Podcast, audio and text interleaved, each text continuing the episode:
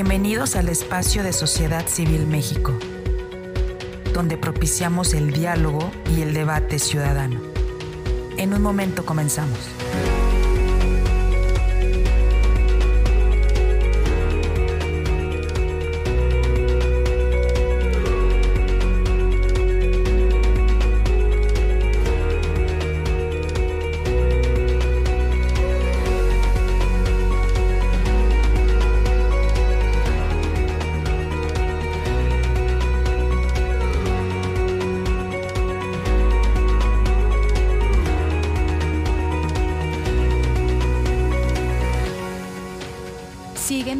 Redes sociales. Estamos presentes en Twitter, Facebook, Instagram, TikTok, Spotify y YouTube. Encuéntranos como arroba SocCivilMX.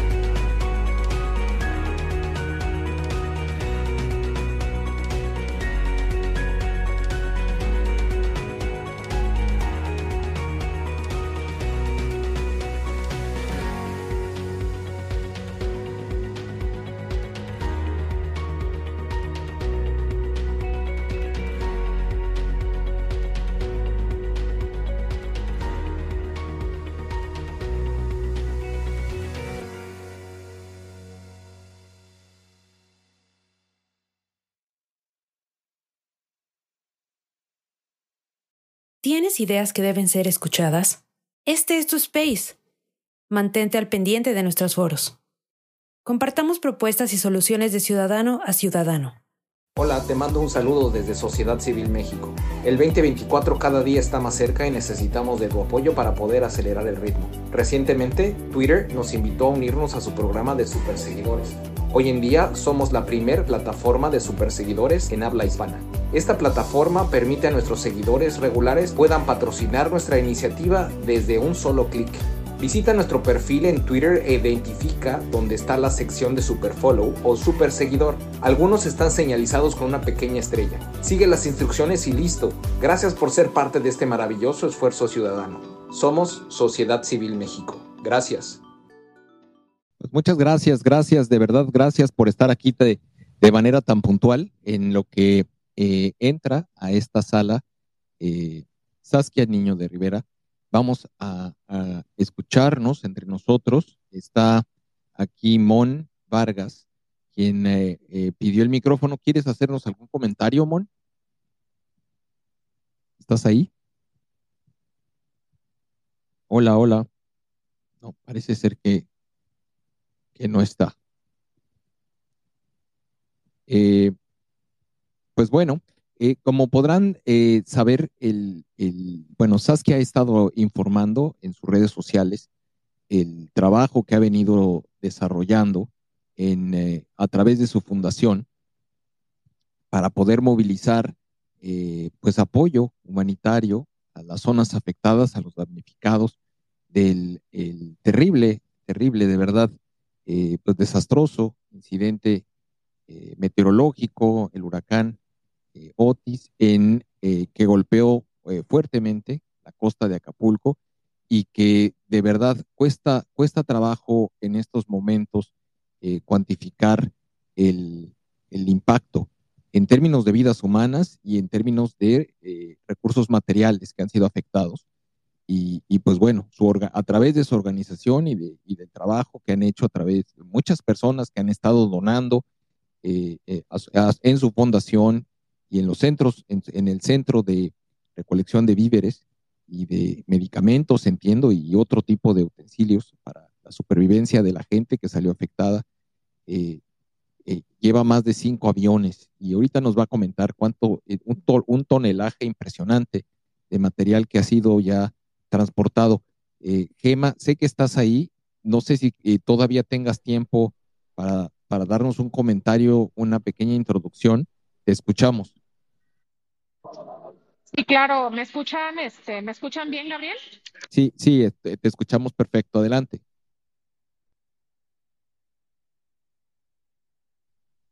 Hola, hola, Gema. ¿Estás ahí? ¿Me escuchas bien? Ya, perfecto, perfecto. Te escucho ah, bien. Ah, qué bueno. Qué bueno. Ya está por conectarse ahorita Saskia. Este día de su centro de acopio. Bueno, lo ha estado prolongando. Había, había dicho que el domingo era el último día, pero ahora que volvió ahí, ya nos contaré ya ahorita en unos minutos que se conecte, este, que pues la gente lo que más está pidiendo es agua, ¿no? Es lo que más, este, y también pues mucho apoyo y comida para niños, este, y, hasta peluches y tema emocional para los niños es, muy importante. Entonces ahorita, ahorita, ya no tarda en conectarse, estoy en el aeropuerto, como te dije Gabriel, por si me hace un tema muy importante, estoy en el aeropuerto y justo voy para ellos, para esos rumbos, estoy consiguiendo estar este, volando a Acapulco este, en una avioneta para, para hacer un, este, no solo un video y un recuento, sino para llegar también a las, las zonas como que no se, se han este, visto, ¿no? A la, a, la, a la, sierra, a las montañas. Este, yo creo que yo creo que no hay definitivamente otro tema más importante en este país en estos momentos y en un buen rato que, que rescatar, que apoyar a la recuperación de Guerrero y a toda la gente que ahorita está desamparada, ¿no? Versus lo que ha comunicado el gobierno y hasta el sector privado y la sociedad civil que ha mandado, no, no, no nos imaginamos lo, lo, lo, lo, poco que hemos hecho, ¿no? Y porque son millones de personas este, damnificadas, ¿no? Más de un millón por ahí dan cifras todavía cerca de los dos. Pero, pero bueno, creo que este tema, no, no, o sea, tenemos que mantenerlo en la agenda. Eh, no podemos, eh, no se nos puede olvidar como otras catástrofes que hemos este, pasado porque nunca en la historia del Pacífico mexicano habíamos tenido un huracán como este. O sea, esto es catastrófico, es terrible.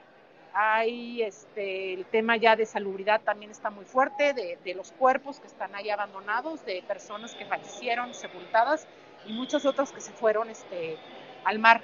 La, la noticia realmente sí es catastrófica y hay que mencionarla como tal y necesitamos eh, que, que, esto no, que esto no pase desapercibido y no nos distraigamos de los comentarios políticos y de que lo quieran minimizar la actual administración, la verdad. No, no, no podemos permitir esto, es un tema prioritario y lo tenemos que escuchar directamente de personas que han estado allá. Yo voy a estar allá apenas este fin de semana. Lo iba a usar para vacaciones, pero voy a darme la vuelta por allá este, porque lo, francamente sí, sí necesitamos verlo con nuestros propios ojos y, apoyar los que podemos, los que estamos privilegiados, necesitamos meter más tiempo, necesitamos posicionar la narrativa de, de, de, un SOS porque de verdad hay comunidades como Pie de la Cuesta, este, que se les fueron todas las casas y hay familias que perdieron a toda su familia, que los arrastró el mar y algunos sobrevivieron, pero no encontraron a sus hijos. O sea, es una, de verdad una situación que deberían alertarnos a todos, este, sociedad civil, gobierno, este, Gabriel y, aquí Mr. Sigo, que también lo estoy viendo a todos, que necesitamos realmente actuar. Ya se conectó Saskia, si le puedes este, mandar este, el micrófono, creo que lo tenemos que escuchar de ella. En muy poco tiempo muy, muy, muy increíble, no solo con los centros de acopio, sino ella ha estado allá. Entonces, si, si quieres, Gabriel, para que le puedas dar el micrófono, lo escuchemos de ella directamente, ¿no? Sí, estoy, le estoy mandando el micrófono. Espero que se esté conectando desde su teléfono celular, utilizando la aplicación de, de Twitter. Ya, ya está aquí y que puedas. Saskia, ¿cómo estás? Buenas noches. ¿Puedes abrir tu, tu micrófono para ver tu señal de audio? ¿Cómo están? ¿Cómo están? ¿Qué tal? Muy buenas tardes a todas y a todos. Muchas gracias, gracias por estar, por estar con nosotros. Eh, y primero que nada, también gracias por el gran esfuerzo que has hecho. Eh, estábamos hablando de algunos de los mensajes que has puesto en tus redes sociales, pero quisiéramos escucharlo de viva voz. Si tienes oportunidad de comentarnos, eh, eh, ¿cómo ves la situación? Tuviste, bueno, has estado ya varias veces y estabas por, por regresar. Eh, ¿Cómo ves la situación de emergencia en, en el puerto y en, en, el estado de Guerrero? Claro que sí. Pues mira, eh, les platico que veo las cosas muy mal. Hola, te mando un saludo desde Sociedad Civil México. El 2024 cada día está más cerca y necesitamos de tu apoyo para poder acelerar el ritmo. Recientemente, Twitter nos invitó a unirnos a su programa de superseguidores. Hoy en día somos la primer plataforma de superseguidores en habla hispana. Esta plataforma permite a nuestros seguidores regulares puedan patrocinar nuestra iniciativa desde un solo clic. Visita nuestro perfil en Twitter e identifica dónde está la sección de Superfollow o Super Seguidor. Algunos están señalizados con una pequeña estrella. Sigue las instrucciones y listo. Gracias por ser parte de este maravilloso esfuerzo ciudadano. Somos Sociedad Civil México. Gracias. Yo la verdad es que, pues, como todos me imagino, tenía la idea de, de algo terrible, ¿no? Muy doloroso sin embargo, lo que me encontré fue mucho peor de lo que, de lo que pensaba. Es durísimo ver un Acapulco tan destruido, tan lastimado, un Acapulco, sí, este, que ya no es, que ya no es, definitivamente que ya no es. Y la complejidad de lo de Acapulco va a ser reactivar Acapulco. Le decía yo a mi esposa cuando fuimos, por primera vez, porque ya fuimos tres veces a llevar ayuda humanitaria, que es como una sensación de el huevo y la gallina. Entonces entras a Acapulco y ves todo destruido, ves todo saqueado, literalmente todo saqueado, los Oxos, el Palacio de Hierro, el Liverpool, la miscelánea, la tortillería, este, todo. Y la gente se acerca, me tocó que se acercó una señora y me dijo, tengo nueve meses de embarazo y no sé dónde voy a parir. Y no es que no tenga dinero, porque la empresa en la que trabajo me sigue pagando, pero ni siquiera tengo dónde sacar el efectivo. Y para pronto también no tengo dónde comprar. Entonces es como una situación muy delicada donde tenemos que pensar en cómo reactivamos Acapulco en su totalidad es una sensación delicada donde decimos, bueno, ¿hacia dónde caminamos?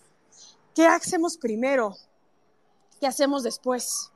¿Cómo nos manejamos en ese sentido? ¿no? O sea, los empresarios tienen que atreverse a entrar y restablecer sus, sus tiendas, pero también la Guardia Nacional, la Marina, y el ejército tiene que entrar y garantizar la seguridad para que entonces los empresarios vuelvan a entrar y restablezcan, pero también tenemos que meter ayuda humanitaria porque la gente se está muriendo de hambre y se está muriendo de sed, más que nada de sed.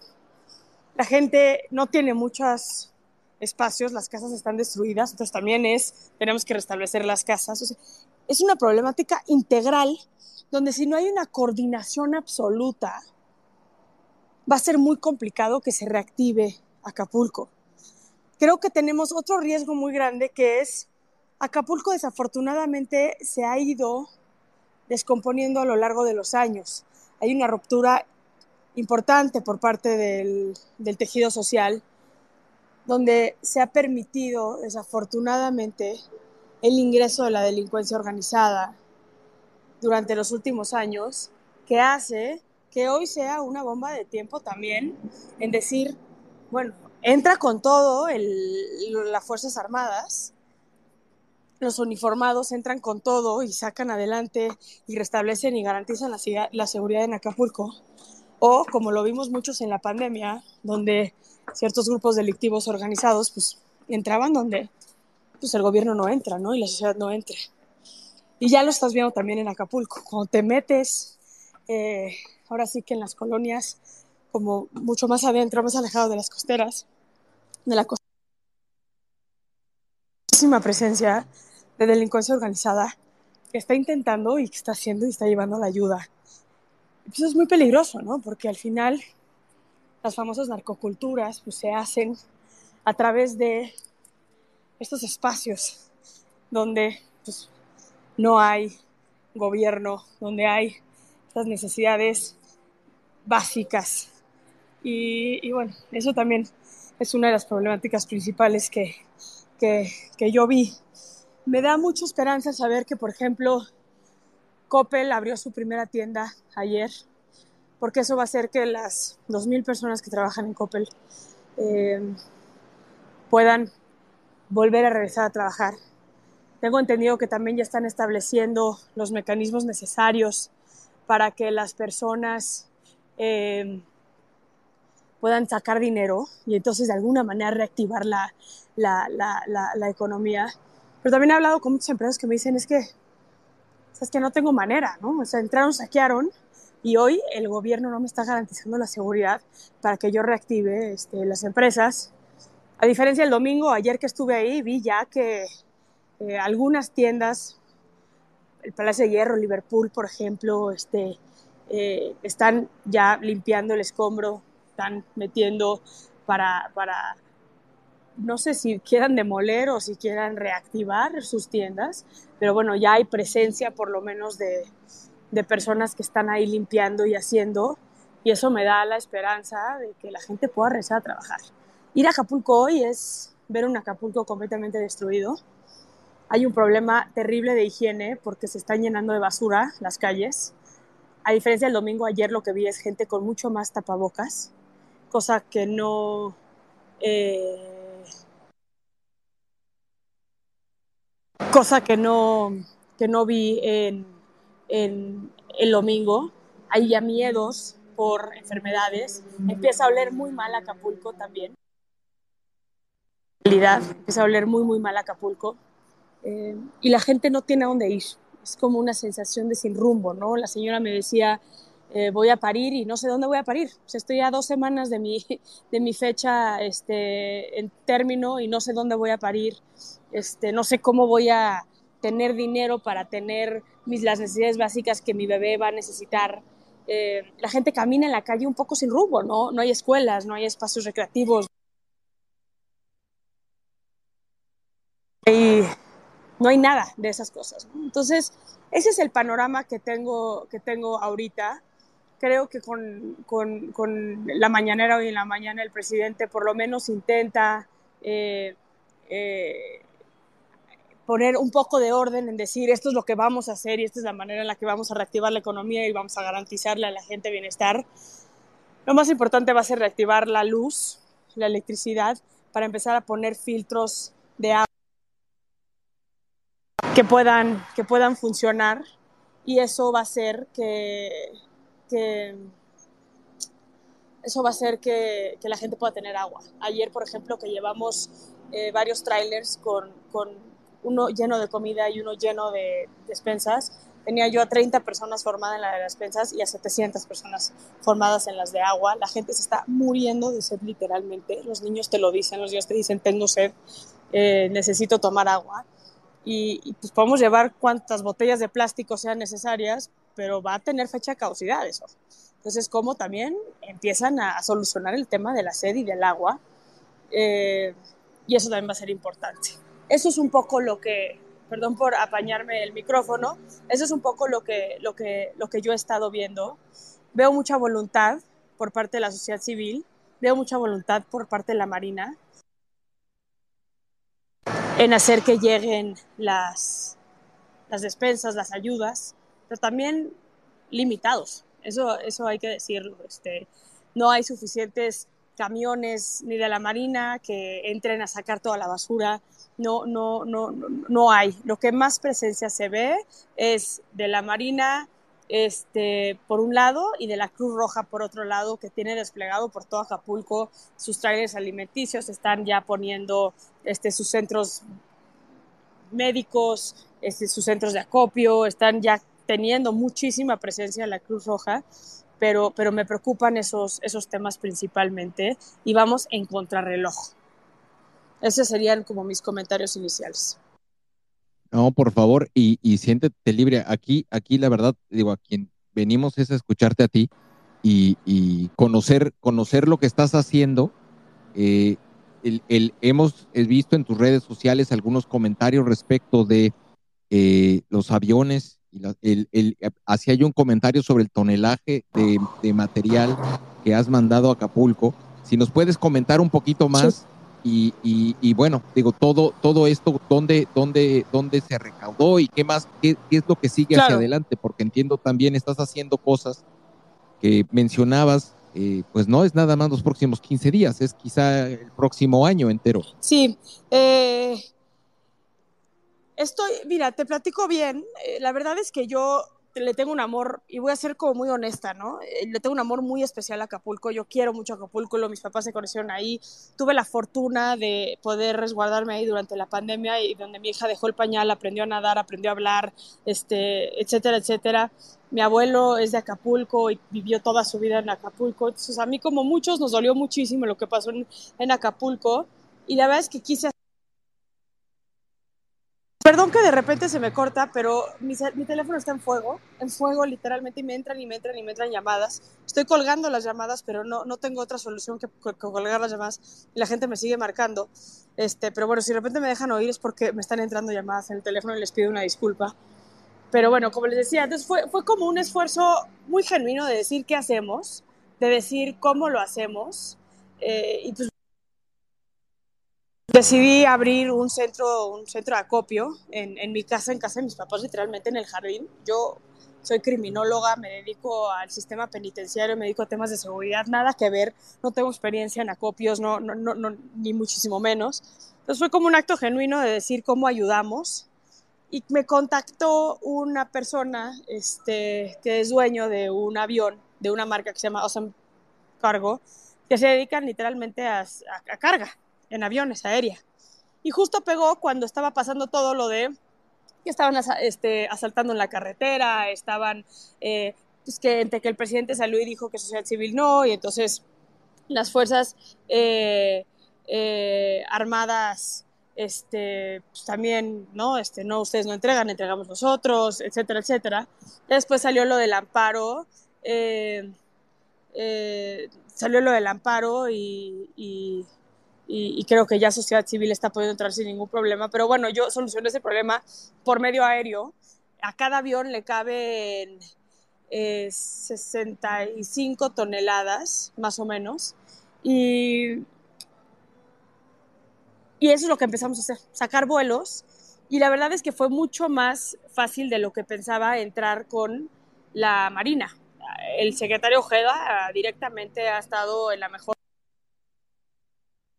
el secretario Ojeda ha estado en la mejor disposición de, de poder trabajar este,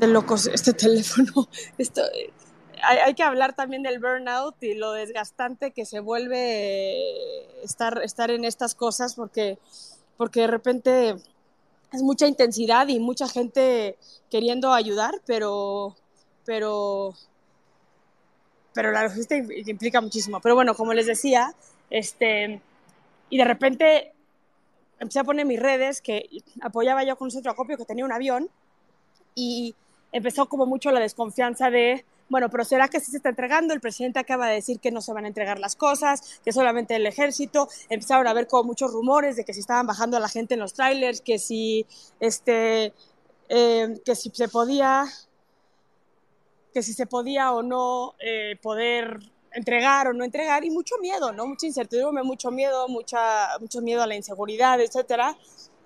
Y la Marina nos recibió muy bien y pudimos salir con la Marina a entregar por parte de sociedad civil.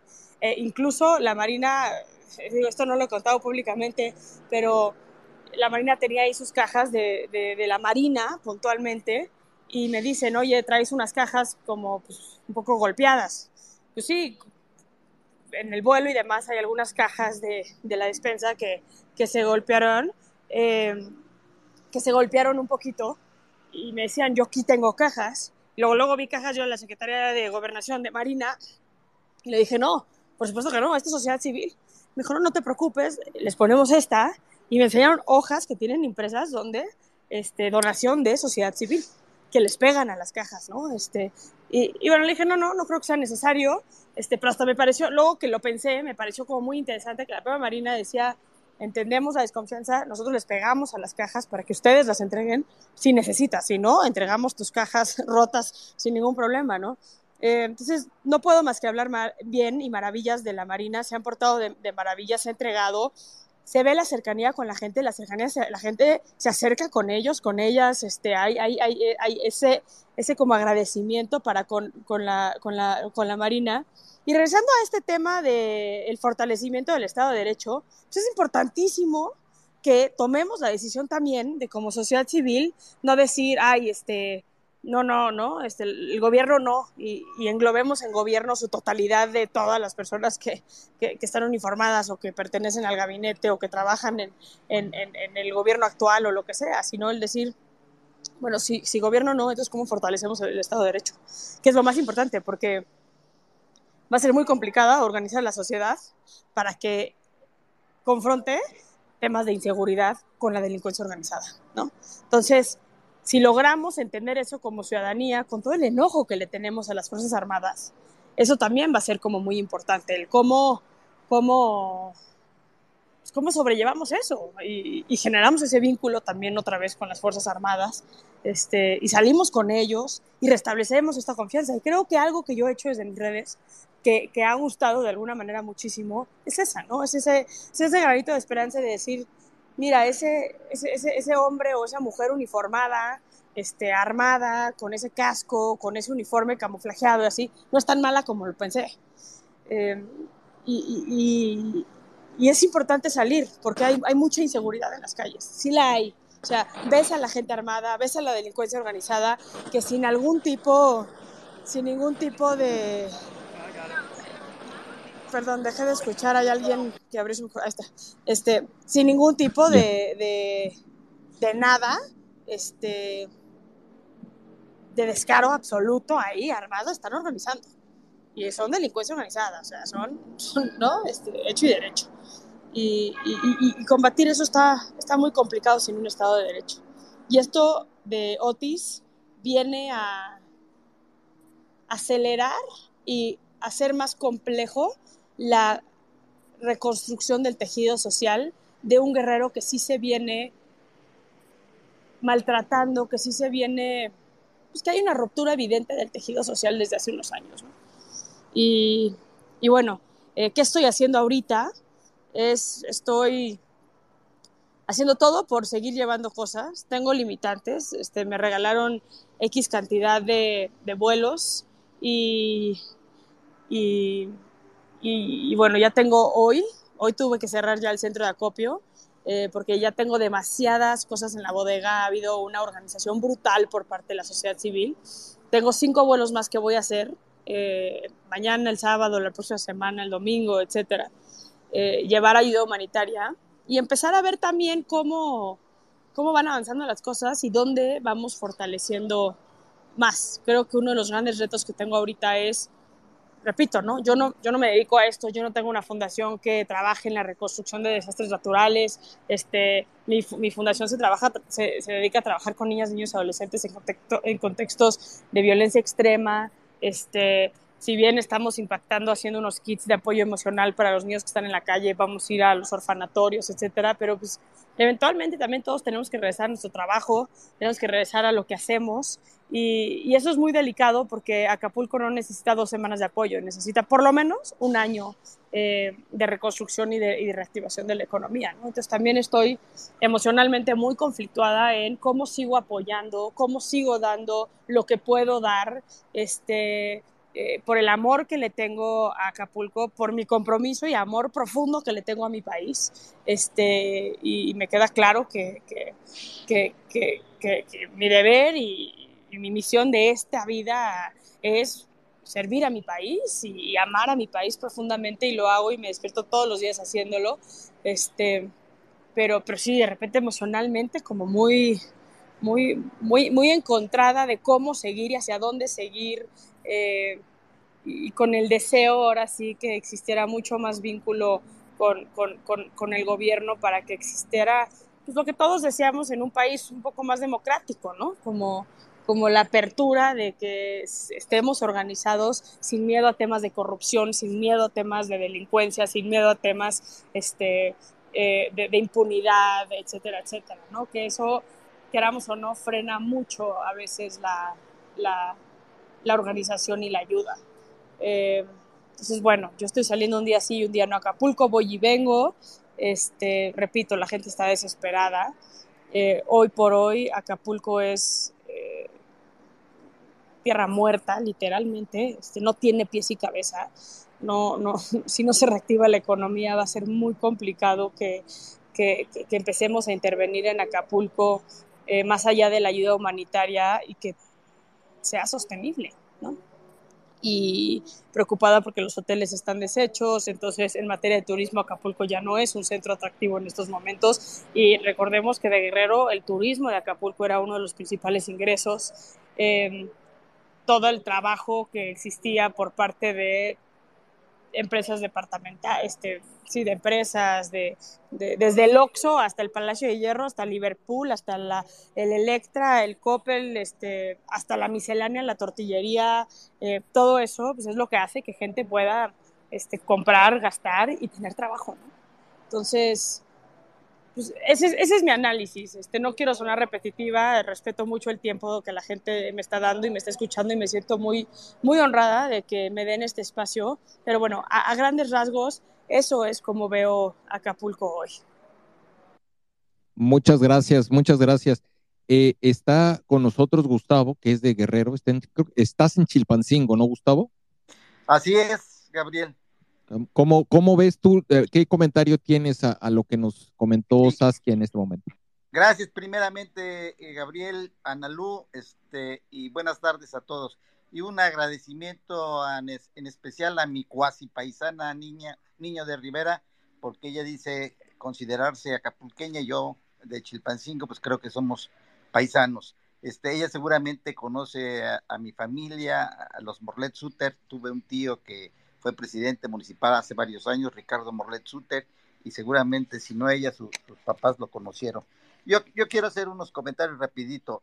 Eh, qué bueno que ya empiezan a abrir las, las tiendas, los autoservicios, Coppel, por ejemplo, que no me preocupa mucho porque ¿quién, ¿quién, va a ir a comprar y qué van a ir a comprar y para qué van a ir a comprarlas si no tienen dónde eh, eh, habitar, este, que es para mí es la preocupación tenemos que ir pensando a largo plazo ya, eh, eh, como ella bien lo dijo, y sobre todo por su participación, estamos apoyando a, mis, a nuestros paisanos de momento.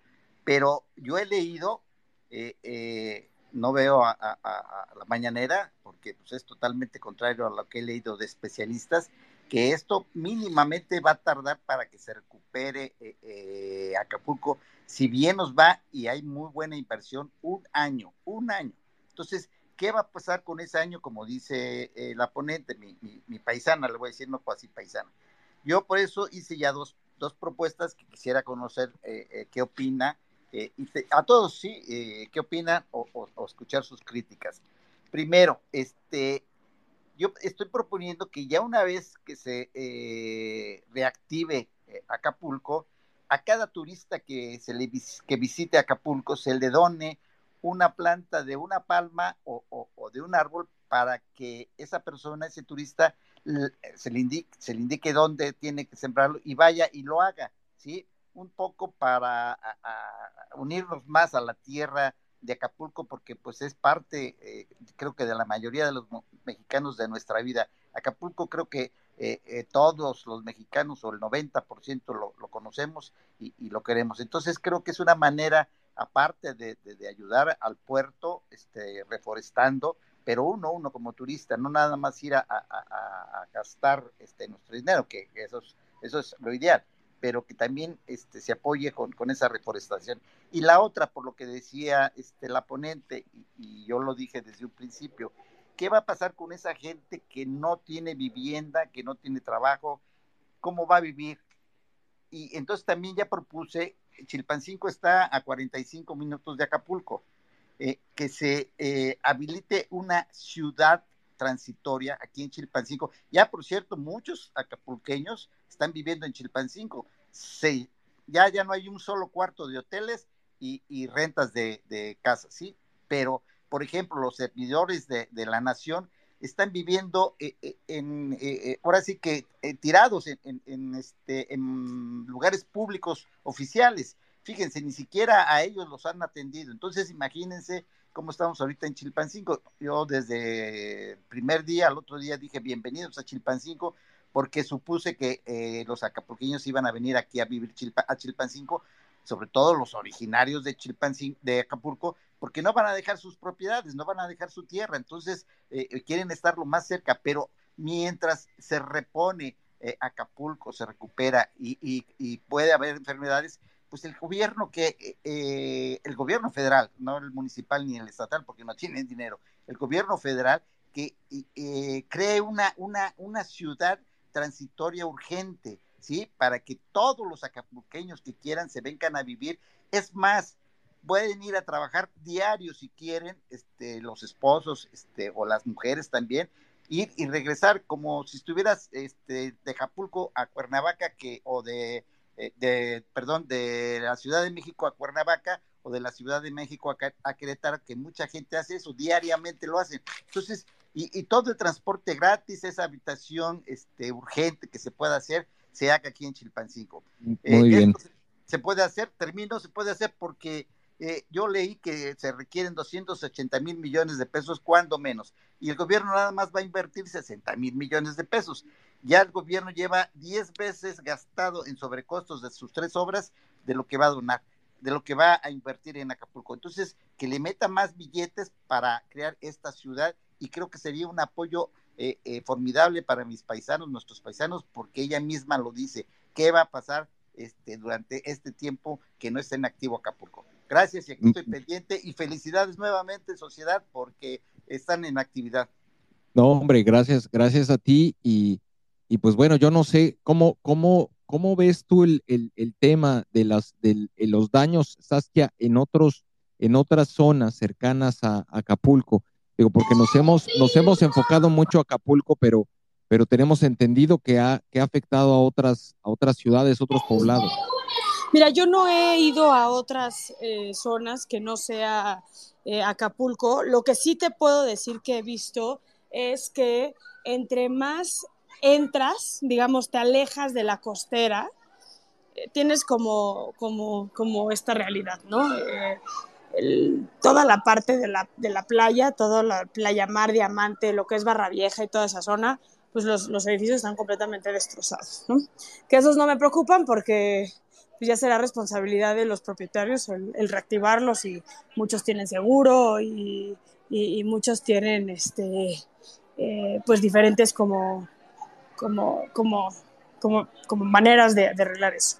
Luego tienes la costera que, que empiezas a ver eh, toda esa parte afectada, pero la realidad es que pues, quienes entran a llevar ayuda, pues, vas hacia donde conoces. Y entonces el, turista, especialmente de la Ciudad de México, de Puebla, de Cuernavaca, etcétera, que está eh, acercándose, digamos, a ayudar y está llevando desinteresadamente trailers para ayudar y demás, pues sí va como a esas zonas, ¿no? A Puerto Marqués, este, a, a la Emilio Zapata, este, a, estas zonas que no están más que a 20 minutos máximo de, de, la costera. El problema es cuando te empiezas a meter muchísimo más, donde tienes eh, espacios y viviendas este, que de por sí estaban en condiciones de vulnerabilidad, donde tienes, ¿no? por ejemplo, muchas casas con techos de lámina, que obviamente pues ya no tienen esos techos. Entonces tienes a muchísima gente que está... Eh, eh, en, esas condiciones como, como muy, muy vulnerables. Y luego también tienes una realidad que es que tienes un problema, que tienes a los árboles, tienes las palmeras, tienes todo que se cayó. Entonces subieron varios días que la Marina y el Ejército hicieron un esfuerzo en liberar las calles, pero te metes a 15 minutos de la costera, repito, y ya empiezan a haber calles donde yo lo, yo lo viví ayer, ¿no? Nos metíamos y llegó un punto donde ya no nos podíamos meter más. Y si se acercaba gente y me decía, es que necesitamos que vayan para allá adentro, que es donde más gente te necesita y no están... Y te volteas y yo le decía al marino, pasamos, es que todavía no hemos habilitado esas, esos espacios, o sea, para poder pasar con, con, con, con los camiones de, las propias Fuerzas Armadas. ¿no? Y eso es una realidad. Tienen varios eh, helicópteros que están haciendo que llegue la ayuda este, a las zonas como, como más complicadas de llegar, pero pues una vez más, ¿no? O sea, un Black Hawk estos helicópteros de, de, la Marina o de las Fuerzas Armadas, pues, cuántas despensas le caben, ¿no? Y cuántas vueltas pueden hacer. Entonces, es insostenible esta dinámica, es insostenible. Eh, y también pues, hay demasiada basura y cada vez se hace demasiada basura. Y pues, no hay suficientes camiones de basura que, que saquen toda la basura, porque no es la basura normal del consumo, ¿no? Es la basura de toda la gente que está sacando todo lo que se destruyó en su casa. Todo lo que se mojó, todo lo que se destruyó, todo lo que ya no sirve. Entonces, la, subí a mis redes sociales ayer unas fotos, si quieren con mucho gusto ahorita lo vuelvo a hacer, pero ya ayer la basura estaba a más de un metro, ¿no? Para arriba. Este, y ni no vi yo ni medio camión de basura que estuviera entrando a, a recoger esas cosas, ¿no? Entonces, sí, sí, sí lo creo lo que, lo que, lo que mi paisano está diciendo. Eh, muy complicado toda la situación. La realidad es que Acapulco es porque, ¿no? Es eh, donde pegó. Eh, pero sin duda que hay muchísimas zonas muy, muy afectadas y eso va a necesitar puntualmente de la coordinación de la sociedad civil con el gobierno estatal, con el gobierno federal y con las Fuerzas Armadas. La coordinación para no dobletar esfuerzos, porque digo, esa es otra, ¿no? Este, es impresionante, impresionante ver la grilla política no cesa. Y, y, y, hoy se los digo yo, o sea, Sierra Gorda, donde estoy haciendo yo mi centro de acopio, hoy llegaron con mil, mil lonas de una delegación, no voy a decir cuál, en la Ciudad de México, a ponerme por todos lados lonas de una delegación. ¿Quién les dio permiso? No tengo ni idea pero fue a ver, no puede, ¿qué hacen? O sea, no pueden venir a poner lonas de su, de su, de su, de su partido político aquí en mi casa. O sea, son unos imbéciles. Y luego llegas allá y te das cuenta perfectamente bien la grilla que hay entre el gobierno estatal con los centros municipales, con, con, con, los municipios, y te das cuenta qué hace la Marina y qué hace el ejército, y te das cuenta como, como todas esas cosas. Y luego ves los videos de muchas autoridades que van y, no los ves con, que están entrando, este, los ves rodeados de, y custodiados de, marinos y caminando y diciendo y haciendo su videíto y todo, pero no los ves con las manos en las masas. Entonces, de plano ya nos hemos vuelto una sociedad tan, tan insensible, tan insensible, que vemos una oportunidad política en la tragedia absoluta que le está pasando al Estado de Guerrero y sí, sí, qué mierda, qué mierda, y perdón que diga esta palabra, qué mierda, no puede ser posible, ¿no? Entonces, sí, perdón, ya ahora sí que me, me, me, me calenté con esta, con esta situación, ¿no? Porque sí, muy encabronante, ¿no? Es que, es que fíjate que, digo, te, yo te voy a ser muy franco, a mí me cuesta trabajo, y yo sé que tú has usado el argumento de la, de la fortalecimiento del Estado de Derecho, pero me cuesta trabajo que no se haya querido lucrar políticamente, tratando de centralizar la, la, ayuda de la sociedad civil y canalizarla a través del ejército. Yo, yo, por más que le he dado vueltas, y de verdad me gustaría entender eh, dónde está el fortalecimiento del Estado de Derecho eh, con la, una, una, una, acción más militarizada en, un, en una situación de desastre. No, no honestamente entiendo. no lo entiendo. O sea, lo, Te lo entiendo perfecto, te he escuchado, pero ¿qué hacemos? ¿Qué no, no, no, a ver, no, o sea, ¿qué hacemos? No, ¿qué, ¿qué, hacemos? Lo que estás haciendo tú. Pues hay que hacerlo, es con lo que hay.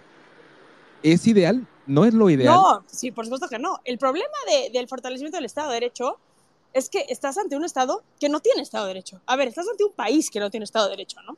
Entonces, el día de mañana vas a tener una tragedia más grande cuando entren los cuatro estudiantes del Politécnico que se juntaron con toda su generación de ingenieros lograron meter un... Porque eso es lo que está pasando, ¿no? O sea, a ver, la ciudadanía civil está organizándose. Y está organizándose y estás, o sea, tú sales a la carretera y ves camionetitas que llevan los co cuatro colchones para donar en, en, su techo, ¿no? Y ahí van, ahí van, hace rumbo a Acapulco y se me pone la piel chinita, hasta me dan ganas de llorar mientras te lo digo. Este, la gente está desesperada queriendo ayudar. El problema es que mañana vas a tener un problema de los cuatro estudiantes que salieron con su ayuda en su camión y entraron a Acapulco y quisieron entrar a esas, a esas zonas marginadas, los mató la delincuencia organizada. No, Esa es, es la es, realidad. Sí, sí, digo, podríamos darle doble clic a eso. Yo creo que el, el, el, las Fuerzas Armadas tienen que proteger y salvaguardar a la población eh, damnificada y a los que están apoyando. Eso es lo que deben de hacer. Yo creo que, yo no sé, yo pienso que deberían de estar en otras actividades y dejar que las, que desde un inicio, que la sociedad civil haga su labor, eh, porque definitivamente no cuentan con los recursos humanos, no hay recursos humanos suficientes para poder hacer el despliegue. Veía lo Pero, del chef, el chef José Andrés, la problemática que tuvo. vamos, que la sociedad civil tenga que ampararse para poder participar es lo que me, cuesta trabajo, no lo, no lo, no entiendo por ahí, pero, pero entiendo tu punto, lo entiendo y entiendo tu punto también. No debe ser tampoco nada fácil estar ahí con gente que está, que son civiles, armados. Debe Ahora necesitas, sí, sí, ahora necesitas organización también, porque hay muchas cosas también que sociedad civil no tiene. ¿eh? O sea, yo hoy no conozco una organización civil que tenga los tractores que se necesita, por ejemplo, para levantar los escombros del, piso así. Ni la Cruz Roja los tiene, ¿no? Entonces, también necesitas este, esa coordinación, esa... Es que es coordinación, es que, es que es que la Marina entre, que los ejércitos y que haga su trabajo. Ayer fue maravilloso, por ejemplo, porque estaba yo, ¿no? Con, con algunas otras personas de sociedad civil repartiendo despensas y, se acercaron los marinos especialistas en brigadas de desastres naturales porque estudiaron eso, ¿no? Y porque, porque han ido a, cursos internacionales es como querer hacer la chamba de los topos, pues no, no, no, es, muy complicado, ¿no? Totalmente. Y, reitero, eh, el estado ideal sería, sería esto que estás diciendo si no tuvieras el problema de la delincuencia organizada que tienes. Sí, es, es tremendo. Bueno, Analú, ¿estás ahí? ¿Cómo estás? Buenas noches. Analú. creo que no nos escucha. Eh, Analú, ¿estás ahí? No, parece ser que no nos escucha. Pero, pero bueno, digo, es, un tema que, seguramente debe ser bien complicado estar, eh, eh, en ese lugar, como bien mencionas, sin Estado de Derecho. A ver si ahora sí, Analú, ¿estás ahí? Ya, perdón, es que cambié de red. Este, buenas tardes. Eh, hola Saskia, felicidades por la labor que estás haciendo. Yo tuve la oportunidad de ir ahí a, donde estás reuniendo el centro, donde está el centro de acopio. Llevamos cosas con mi familia y fue, es impresionante ver lo que has logrado. La verdad es que sí se nota ahí mucha capacidad. Yo incluso creo que me metieron a un chat tuyo al día siguiente, o sea, del, del, huracán, o sea, tuviste una capacidad de respuesta inmediata y, muy buena organización. Primero decir que, a ver, aquí justamente en, esto, en estos momentos es cuando sí se necesitan a las Fuerzas Armadas. O sea, aquí, aquí no hay de otra. Aquí necesitamos que se active el plan DN3, que se active la Marina, las Fuerzas Armadas, protección civil. O sea, aquí es donde sí necesitamos que las Fuerzas Armadas estén con la ciudadanía haciendo la labor que saben hacer. Y esto es una cuestión de seguridad nacional. Lo fue previamente y lo es ahora después de la atención, después del desastre. Entonces, ahorita necesitamos a las Fuerzas Armadas, no solamente porque, como dice Saskia, son expertos en, un país donde constantemente, digo, un país con costa por todos lados, nos hemos especializado en recibir esta clase de, de fenómenos naturales y las Fuerzas Armadas tienen esa capacidad, esa y más. Lo que sucede es que no están 100% organizadas o no, no, no hemos visto que en esta ocasión respondan como han respondido en otros momentos, pero de que tienen la capacidad de hacerlo, la tienen, absolutamente, y son los que tienen que estar ahí. Y después viene un tema de seguridad de la propia población o de quienes acudan a apoyar, que tienen que ser las Fuerzas Armadas también las que estén ahí proveyendo de, de, de seguridad, porque ya sabemos que las policías estatales están absolutamente rebasadas que en muchos lugares ni siquiera existen, son parte del crimen organizado y que pues no puedes en este momento de emergencia en un lugar donde está donde existe absoluta devastación eh, depender de las fuerzas civiles. No existe no lo hay no no hay. O sea en verdad y yo me atrevería a decir que ni siquiera hay autoridades civiles administrativas funcionando en este momento ahí no eh, lo, lo, se ha quedado o sea se ve en fin, creo que, creo que este es justamente el momento en el que las Fuerzas Armadas sí tienen que estar en las calles, es donde los necesitamos, los requerimos y son expertos en hacerlo y, espero que lo hagan bien. El testimonio que nos compartes, que es muy importante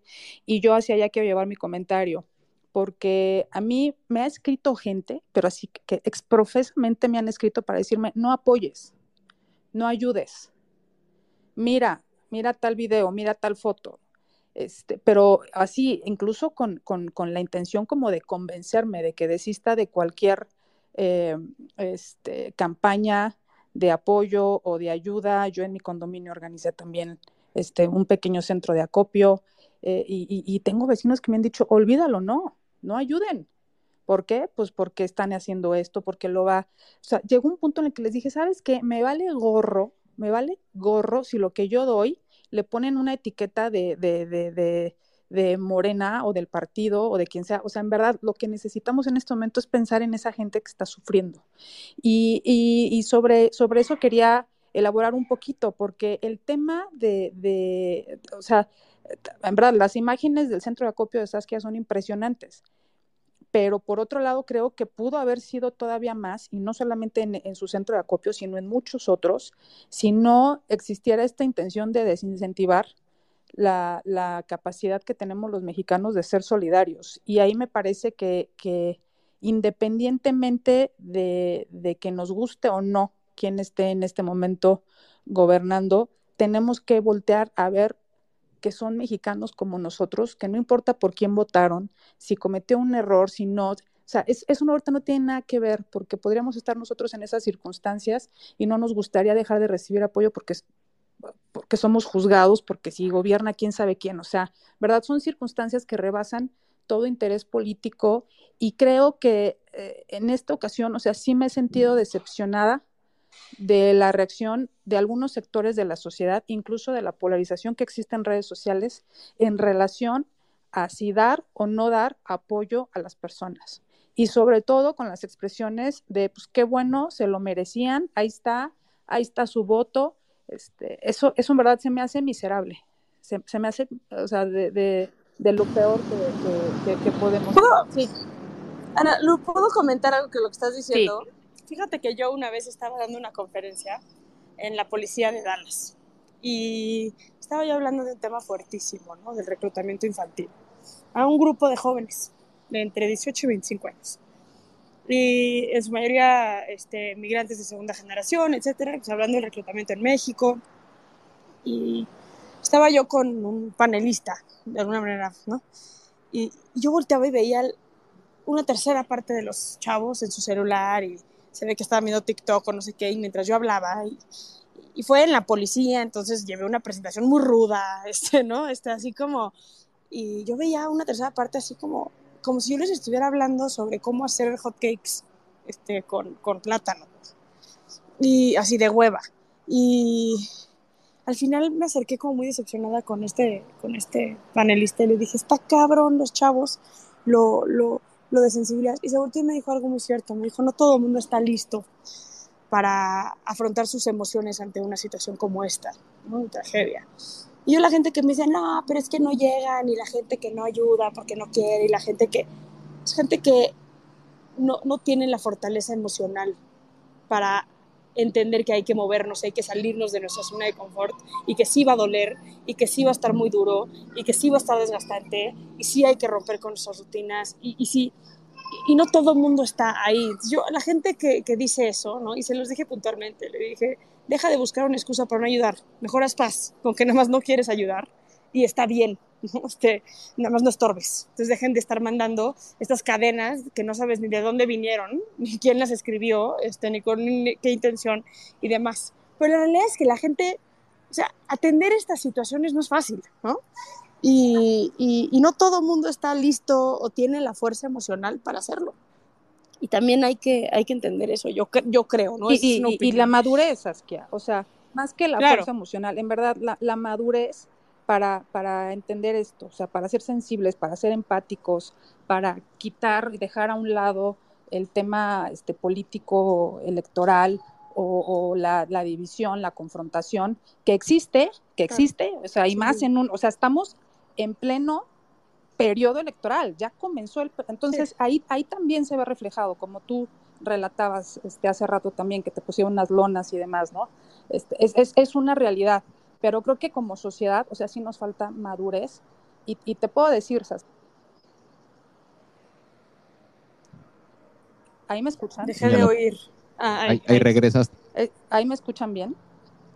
Sí, sí. Sí, sí, sí. Esto que nos estás relatando es en relación a un tema, pero eh, por ejemplo aquí que, que, estamos muy pendientes de la temática nacional, de la problemática nacional, este, abordamos muchos temas y con cada uno en verdad es un batallar porque priva muchas veces esa división, esa confrontación, esa revancha, esa, eso de qué bueno, eso que se les quite, ¿no? Va la nuestra y, ¿verdad? Tenemos que despojarnos de eso, pero sí creo que es una cuestión de madurez, pero quiero terminar diciendo que es muy importante tu testimonio, muy, muy importante, muy valioso tu testimonio y el de todas las personas que vayan y que sean capaces de compartir en un chat, en un video, qué sé yo, lo que están viviendo allá, o sea, en verdad, lo que están viendo, o sea, porque son los ojos nuestros allá, porque me da pendiente de que esto en, en unos días, en unas semanas, se olvide y que todo el mundo regrese a su realidad, todos vamos a regresar a nuestra realidad, pero que nos olvidemos de que allá está este, una situación de emergencia. O sea, después viene el tema de, de, las enfermedades, ojalá que no, pero, pero toda esta basura que tú relatas que hay en las calles y probablemente cuerpos y, suciedad y demás puede provocar enfermedades y, no sé, o sea, de repente eso me preocupa, pero que todo el mundo dé su testimonio de lo que está viendo. Tu testimonio es sumamente valioso, sumamente valioso. Gracias, gracias por compartirlo, gracias por tomarte un rato. Sabemos que andas vuelta loca con esto que, que, que tú estás gestionando y que lo estás haciendo en grande por compartirlo. No, al contrario, gracias a ti, Ana Lu, y creo que lo que estás diciendo también se reduce a el Estado de Derecho, ¿no? ¿Qué pasa con esa gente que dice se lo merecen y todo eso? Es gente que está confundiendo la justicia con la venganza. ¿Y es por qué? Porque es gente que está cansada de la injusticia en el país. Y la injusticia en el país predomina porque no hay Estado de Derecho. Si existiera el Estado de Derecho, la gente tuviera más fortaleza de movilizarse ante cualquier tipo de situación, desde que las asalten en la calle hasta un desastre natural como, como, como este, ¿no? Pero la gente está muy cansada de la impunidad, de la corrupción y de la ausencia de Estado de Derecho. Por eso insisto tanto en el Estado de Derecho, porque si no hay Estado de Derecho, cualquier esfuerzo que hagamos, lo vimos en el sismo del, del 17, se va a disolver eventualmente y, y, va, y va a volver a tomar control esto, ¿no? Entonces, para que la gente ya no esté tan enojada y tenga esta necesidad tan brutal de venganza, necesitamos fortalecer el Estado de Derecho, porque si no, le, garantizas a la gente su seguridad y le garantizas a la gente su bienestar, no le puedes pedir la empatía y la compasión para, que, para, para, para los demás. O sea, el pensamiento colectivo no viene de un, en, un, en un estado donde, donde This space was downloaded via spacesdown.com. Visit to download your spaces today. Es tan debilitado el sistema de justicia. Es, es correcto. Eh, hay muchísima gente que quiere hablar, interactuar contigo, Saskia, eh, y está con nosotros eh, la Selva Salva, quien ha estado pacientemente esperando su oportunidad para hacer un sí. comentario. Adelante. Y, y, perdón, antes de, sería el último porque, perdón, estoy llegando no a una fiesta infantil a recoger no a mi hija, porque entre la maternidad y el acopio y, y demás, este, estamos aquí en la locura, pero, pero, pero muy agradecida con este espacio, de verdad, muy, muy agradecida con, con todos ustedes y gracias, gracias por invitarme y claro, adelante. Hola, eh, sociedad. Ana, ¿cómo estás? Eh, Shakia, hola, ¿cómo están? Pues nosotros somos de los colectivos que hemos estado denunciando toda la parte de lo, de, de lo del tren Maya. Y precisamente en esta cuestión eh, hemos estado como, eh, pues entrenándonos mucho a, llevar un, eh, pues toda una, eh, una selección de, de, lo que va sucediendo, ¿no? Ahorita empezamos a, a, a ver todo lo que pasaba con Acapulco, empezamos a llenar, o sea, a juntar toda la información y resulta que eh, se nos hizo muy extraño ahorita que a, mí, me dejó, pero así de, ¿cómo? O sea, cuando sacaron ahorita el, el, costo que va a dar el, o sea, que va a manejar el gobierno para la reconstrucción, yo me quedé, no puede ser. Hay un bono que acaba de cobrar el, el gobierno de dos billones de dólares, de, de dos billones de pesos, que lo acaba de cobrar en Hacienda precisamente para la, para la problemática de un huracán en el Pacífico. Nosotros acabamos de hacer un post de esto y es precisamente va lo mismo que estaban platicando. O sea, no, e, e, esas cuestiones son las que terminan enojando a la gente, se terminan oye, ¿cómo es posible que lo paguen? O sea, si no empezamos a exigirle al gobierno precisamente esas cosas, oye, ¿sabes qué no puede ser? O sea, no puedes dar, eh, no puedes dar seis cuando tienes 20 mil. O sea, no puede ser cuando tienes un, tienes todo el dinero del mundo para eso específicamente y no puede ser que no lo puedas hacer ya, ¿no? Entonces yo creo que esa parte tiene que ser muy importante, muy importante, exigir ahorita precisamente porque ese dinero se lo van a llevar, o sea, digo, ese dinero se va a desaparecer, ¿no?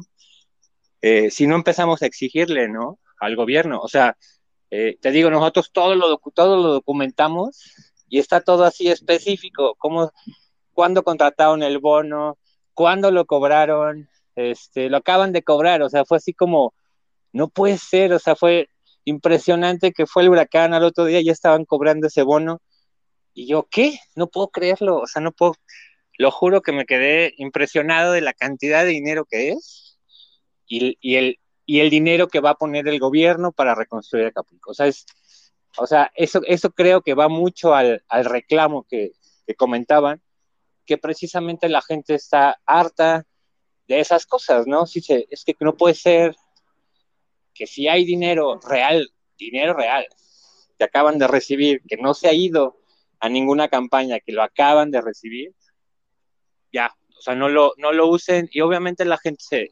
Creo que esa es una parte muy importante de lo que decías del Estado de Derecho, empezar a exigir realmente que las cosas empiecen a funcionar, porque si no, va a pasar lo mismo, como decían, el sismo, el 17, ¿sabes qué? Se evaporó otra vez. Entonces, si no empezamos a exigir, no va, a haber un cambio. Muchas gracias. Gracias. Eh, veo, la verdad es que digo, yo dudo, dudo mucho que sean que, que, el seguro, y se refiere al, seguro que contrató con el Banco Mundial, eh, un seguro que cubre daños catastróficos por, por efecto de cambio climático.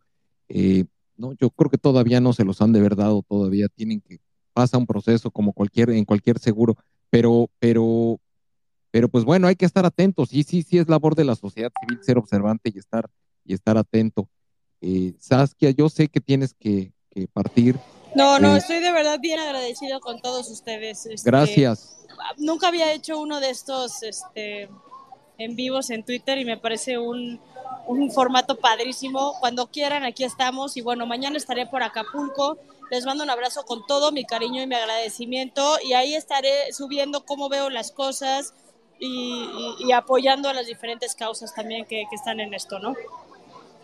Sí, bueno, pues este, este canal es tuyo también. Eh, eres sociedad civil y aquí y aquí la gente viene, participa. Gracias por, por este gran esfuerzo. Admirable. Un abrazo con mucho cariño a todas y a todos. Gracias, gracias, gracias. Abrazo, cuídate mucho. Eh, no sé si estás, ¿estás ahí, Analú? Eh, y si no, está Mayra, ¿estás ahí, Mayra? Tampoco está. Sí, sí, aquí estoy. Eh, aquí estoy. Adelante, Mayra, te escuchamos. Hola, buenas tardes y muchísimas gracias por el micro. Bueno, este, es a lo mejor un poquito relacionado con lo que acaba de comentar la otra persona que me antecedió, pero yo creo que uh, sí es muy importante y te agradecemos como sociedad el trabajo que estás haciendo, Saskia, pero también tiene que ir de la mano la otra parte, que es un mensaje de, dirigido a esa, ahora sí que lo que está dejando de hacer el gobierno, pero este mensaje no es dirigido a las personas que están ahorita, los acapulqueños, a los guerrerenses, es un mensaje a la sociedad.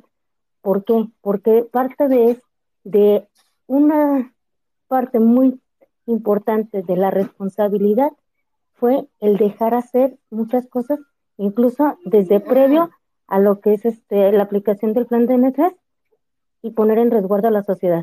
Entonces, no es tanto, bueno, creo que ya se desconectó Saskia, pero creo que sí es importante. Aquí deben de ir dos mensajes. Uno, el que comentaba Ana Luz con respecto a la donación. Eso es este pues importante que se haga, es necesario y es una parte humana, pero también debe de, ir de la mano la otra parte.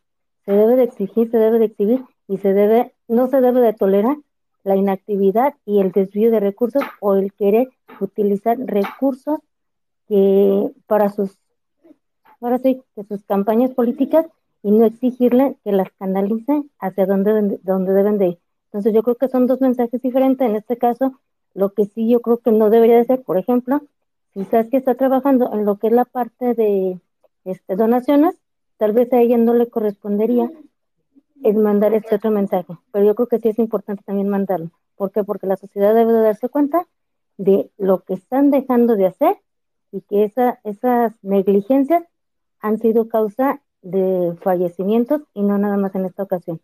Entonces, evidenciar la negligencia para mí sí es importante. No sé cómo lo veas este, en este caso tu sociedad, pero yo creo que sí es importante evidenciar la negligencia y el mal uso de los recursos, sobre todo en un momento de tragedia. No que se deje de ayudar, es al contrario. Te agradezco mucho, sociedad, y sé que tienes muchas solicitudes. Gracias por el micro. No, coincido, coincido totalmente contigo, Mayra. Yo creo que el tema, el tema hay que seguirlo subrayando y hay que seguirlo, y hay que seguir observantes y, seguir, y tenemos que seguir alzando la voz. Es, es desde la, es, es, no solamente el seguro y, tenemos que estar seguros que, que, el uso de este bono catastrófico de, creo que estaba leyendo ahorita, de 485 millones de dólares, eh, tenemos que estar seguros y en la medida de lo posible de que esos recursos se utilicen para la reconstrucción. Honestamente son muy insuficientes. O sea, 485 mil millones, se estiman los daños en más de 16 mil millones de dólares. ¿Me, permite, ¿Me, permite, hacer un comentario que para mí es, algo mezquino? Y, nada más, déjame cerrar nada más con esto. El, el SS, pero, pero es, es sobre todo, es algo que ya hicieron, el Fonden lo deshicieron los recursos que había en el Fonden, que es el Fondo Nacional para la Reconstrucción, eh, de, en este tipo de, eventos, eh, era el recurso que se utilizaba para financiar la maquinaria, el equipamiento de los militares para eh, las labores de, resguardo y de atención a los damnificados. Ese fondo ya no existe y eso sí es lamentable. Es muy, eso es algo que ya pasó, eso es algo que lo hicieron cuando empezaron a descomponer toda la estructura de fideicomisos que, le, daban resiliencia al gasto público, eh, hoy en día esos recursos ya no están. Y, eso sí es un problema. Entonces sí tenemos que seguir, hay pero, pero, pero eso no debe de, competir, no es uno o el otro, no es o, exiges esa, el cumplimiento y la transparencia para el manejo de esos recursos que hacemos referencia y no ayudamos, o ayudamos y no reclamamos. No, tenemos que ayudar y tenemos que reclamar. Eso es lo que tenemos que hacer. Eh, por eso es, entiendo yo totalmente la posición de Saskia respecto de, pues bueno, pues tengo que, si es la forma como puedo yo canalizar la ayuda que tengo y es la vía que eh, disponible a través de la Marina y es por ahí, no es la ideal, pero es la que hay. Y la gente necesita agua. La desesperación, seguramente han visto los videos, eh, hay gente, la gente está desesperada y, ya y va, a haber un, va a haber un problema de salud muy serio si no se resuelven todos esos problemas. Eh, hay una mala coordinación, hay una ineficiencia. Antes veíamos una gran participación de empresas del sector privado, que, empresas constructoras que en estos momentos entraban a trabajar y que después eh, recibían pues, contratos para la limpia y la operación eh, los labores de reconstrucción de la infraestructura, eso no está ocurriendo.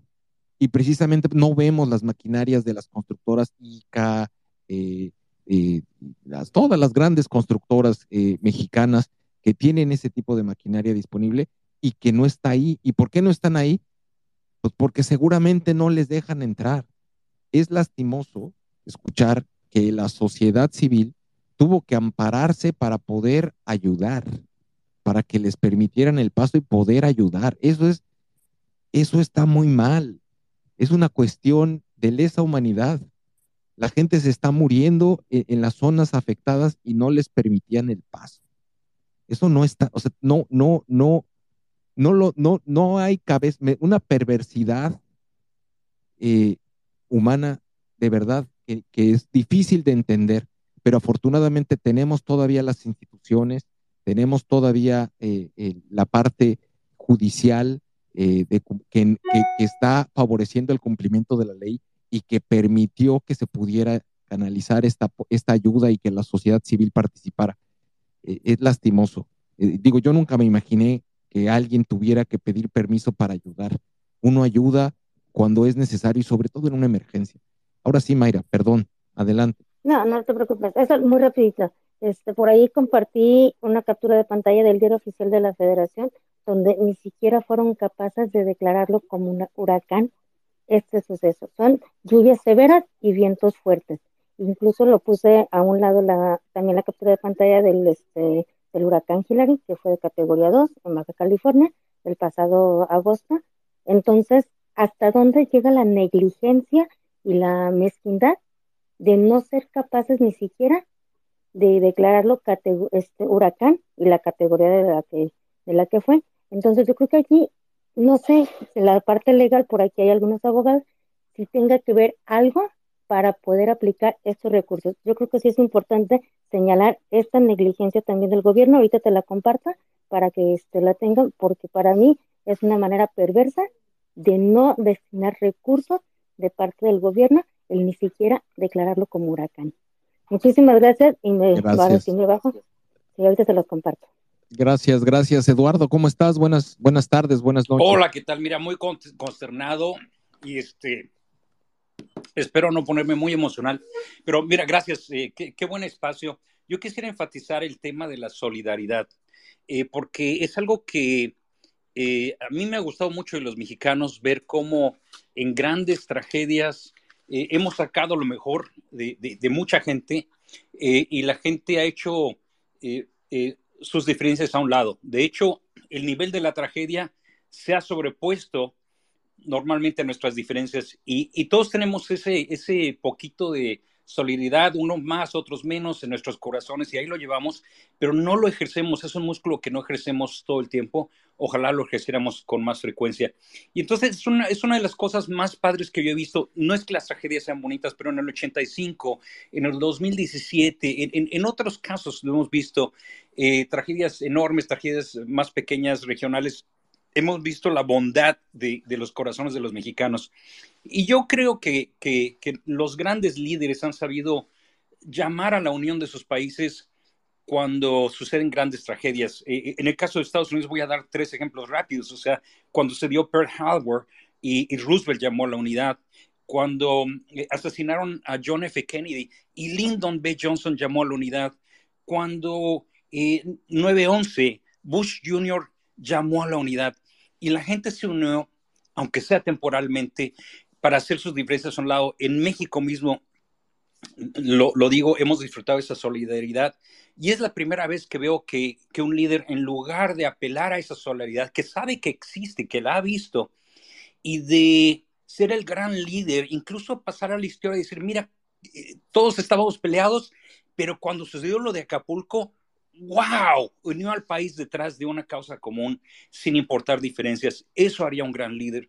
Sin embargo, lo que él hizo fue eh, eh, un primer mensaje a la nación que fue totalmente patético, que, en lugar de canalizar la solidaridad, impulsarla, aprovecharla, demonizó a ciertos eh, grupos, a las organizaciones no gubernamentales, a la sociedad civil, eh, en realidad por rencor, por odio y por ignorancia, porque él tiene su rencor con, con organizaciones de la sociedad civil por un puñado de organizaciones que le son incómodas porque eh, exigen transparencia, exigen eh, rendición de cuentas, evalúan y son grupos que le molestan, le estorban. Pero lo que tal vez mucha gente no sepa, incluso aquí en, este espacio, es que hay decenas de miles de organizaciones civiles. Hay las que rescatan perritos, hay las que entrenan animalitos para, perros guía, hay los que le enseñan el lenguaje de sordomudos, hay los que enseñan el braille, y, hay quienes ayudan a niños quemados, hay quienes ayudan con el cáncer de mama, o sea, hay muchas organizaciones. Entonces, de repente, cuando dices, y mucho menos de las ONGs y de la sociedad civil pasa a rayar a muchísima gente. Y una, yo considero que ese mensaje eh, fue una oportunidad perdida y que además, lejos de aprovechar un sentimiento que es natural para los mexicanos, porque lo, hemos visto, lo tenemos ahí, eh, lo desanimó. Eh, y, eso se refleja en las Fuerzas Armadas. No es que yo no confíe en las Fuerzas Armadas. Yo creo que la Marina, por ejemplo, eh, eh, tenía un nivel de, aceptación y de respeto muy grande. sí, en, todos los sexenios ha habido incidentes con soldados, aquella, pero en, su, en general las Fuerzas Armadas contaban con mucha, mucho respeto. Pero hay que recordar que, que esas estructuras están diseñadas para obedecer órdenes. Son muy rígidas. Si les dicen, déjalos pasar, los dejan pasar. Si dicen, no dejes pasar, no dejan pasar, aunque ellos individualmente estén o no estén de acuerdo. Ellos obedecen una cadena de mando. Y arriba de esa cadena de mando está una persona que los pone a hacer cosas muy locas, eh, que es el comandante en jefe de, de, todos esos grupos, y de repente ve uno que se atoran en el fango y ahí está el secretario de, Marina, el secretario de Defensa, mostrando esa obediencia, ese 90% de, lealtad. Eh, y, no los culpo en el sentido de que su función es obedecer. Los ves en una mañanera ahorita, hoy en la mañana, sentados todo el gabinete ahí tres horas, cuando esas tres horas son vitales. Son vitales para la gente que está sufriendo hoy, para la gente que todavía no le ha llegado agua. La, gente solamente puede sobrevivir sin agua dos días, tres días. Y, entonces, yo creo que la desconfianza a, las, Fuerzas Armadas no viene necesariamente de ellos, sino de los papeles que, lo ha hecho, los ha hecho jugar eh, eh, eh, el presidente. igual, nuestra solidaridad, ahí está pero hay quienes se sintieron atorados, decir, uff, ¿y si no me dejan pasar? Uf, y si la dono por aquí, uf, y si la dono por allá. Eso no lo habíamos visto antes. eso es algo que se ha sembrado en, una retórica y yo apelo a todos los que nos están escuchando y que lleven ese mensaje mucho más lejos de que no vamos a dejar que la solidaridad de la que somos capaces los mexicanos nos la rompan y nos las echen a perder, porque no. Y, todos nuestros hermanos en Guerrero son compatriotas nuestros. Hayan votado no hayan votado, ¿por qué no hayan votado? Sean menores de edad. Ahí hay niños que no tienen idea de la política, hay adolescentes. Todos y cada de uno de ellos merecen y necesitan nuestra ayuda y nuestra solidaridad. Gracias, buenas noches. No, totalmente de acuerdo y, de verdad no tenemos más que coincidir. Esto es, esto es momento de, salvar vidas humanas y hay una serie de errores en, la administración pública y una serie de errores en el proceso del manejo de esta crisis que, que han complicado todo esto y no debemos complicarla nosotros. Nosotros tenemos que facilitarlas. Ana Lucía, adelante. Es que esto que dice Eduardo, la verdad es que eh, coincido, también me, conmueve y, me mueve mucho, porque, a ver, es que entendamos que todo esto, o sea, digamos, esta tragedia ha revelado muchas cosas. Ha revelado la incapacidad del gobierno, ha, revelado su, necedad, su falta de coordinación, de, técnica, ha, revelado muchas cosas, pero creo que también está revelando que nosotros como sociedad estamos en un punto en el que tenemos frustración, enojo, ira y muchas emociones que, como dijo Saskia, pues no estamos sabiendo administrar, pero sobre todo revela algo que forma parte inconsciente de todos los mexicanos, de todos nosotros, que es la desconfianza.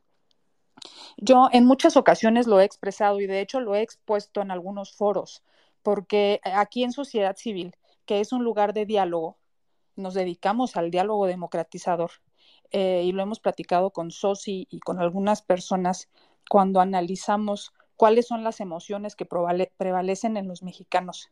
Cuando dialogamos con ellos, la, la, que más prevalece desde nuestro punto de vista es la desconfianza y a la, hacia la cual nos dirigimos los mexicanos cuando vemos estas em, eh, iniciativas como la de Saskia u otras en otros sentidos, es la esperanza. Entonces estamos fluctuando entre la desconfianza y la esperanza. Pero la, la desconfianza está es una semilla que tenemos todos y cada uno de nosotros. Haz de cuenta que nace, y, es, y es de los mexicanos y es de los latinoamericanos, y hay muchas explicaciones al respecto sociológicas y de psicosociología y demás que luego nos meteremos a analizarlo el día que quieran, pero es real. Entonces, a la primera muestra de, duda o de algo, aflora esa desconfianza y lo peor es que muchos se hacen cargo de transmitirla o de despertarla en los demás.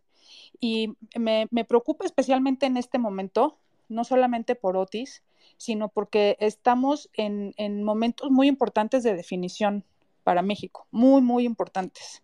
Y justo ahora es cuando necesitamos estar eh, muy sintonizados y muy claros de, que tenemos que tener al menos los, las personas con vocación democrática y las personas que estamos a favor de las libertades y que estamos preocupados por la situación de nuestro país, sí tenemos que estar conscientes de que debemos ir unidos en bloque, o sea, en bloque en verdad, con la sociedad, entre, entre ciudadanos, los propios partidos políticos y demás, porque todas estas cosas lo único que hacen es develar que somos muy frágiles como sociedad también. Sí, sí participamos, sí hay muchas iniciativas, sí hay muchas causas, sí hay mucha gente activa, pero la verdad es que es muy poco para la dimensión de este país. Para 130 millones de mexicanos es muy poca sociedad civil activa y, coordinándose. Entonces, en verdad, me preocupa en estos momentos por, lo que se viene. Vamos a entrar a un proceso electoral de lo más complicado. Y perdón que meta ese tema, pero es que en, en serio, en este tema de Otis, salió todo eso, afloró todo eso y, es preocupante. O sea, como, como país, como sociedad, los que tenemos vocación democrática y creemos en las libertades y estamos preocupados por el futuro de nuestro país, tenemos que estar unidos y es el principal mensaje que debemos enviar. Y a veces noto muchos mensajes contradictorios y muy polarizantes que creo que lo único que hacen es quebrar, quebrar, quebrar y generar más desconfianza y es lo último que queremos en este momento. Totalmente de acuerdo. Y es, y es parte, y existen indicadores internacionales sobre los países donde existe mayor desconfianza entre, entre sus pobladores y, y, y, es, es directamente proporcional al nivel de, de, subdesarrollo de los mismos. A mayor desconfianza existe mayor subdesarrollo. Oye, Simplemente por eso. No, ¿sabes qué? Es que ahorita que lo comentas, rápidamente, igual y no viene mucho al caso, pero está 100% relacionado con lo que acabas de comentar. Hay un libro de Andrés Oppenheimer que acaba de publicar que se llama Cómo salir del pozo. Es su último libro y hace estudios sobre la felicidad, pero, o sea, no, no, o sea, en verdad no es nada superfluo, ni, en verdad les recomiendo que lo lean. Este es un libro choncho, vale muchísimo la pena y justamente habla de eso. Los países donde hay más desconfianza social, que es el caso de México, ¿eh? O sea, en México los mexicanos desconfiamos de los mexicanos, porque sabemos que, ah, no, que somos transas, que no, que somos medio ladinos y que se, y no, y mucho más de los políticos. Y los políticos entre políticos desconfían y desconfían de la ciudadanía. ¿Y qué les puedo decir? En esta ruta de, de, de tratar de, hacer métodos de selección de candidaturas y demás, también la sociedad civil vive la desconfianza de los partidos políticos, ¿no? Entonces, es mutua, o sea, está por todos lados. Y lo que explica este libro, uno de los factores que tienen que ver con, con, la plenitud, con la felicidad, con la satisfacción personal y demás, está 100% relacionada con, la, con los niveles de confianza o desconfianza social. Entonces, ahí hay un foco rojo que creo que, que tenemos que atender y es algo que pudiera parecer, pues no sé, eh, que está ahí medio perdido en una conversación que pudiera suceder a niveles, no sé, filosóficos. No, en verdad, los niveles de desconfianza en México son elevadísimos y en la medida en la que no, no, empecemos primero por corregir nuestras acciones como sociedad, porque eso, eso tiene que ver con la responsabilidad de cada individuo, creo que no vamos a salir de este atolladero porque híjole, este, no confiamos entre nosotros y a veces nos demostramos que no somos de fiar.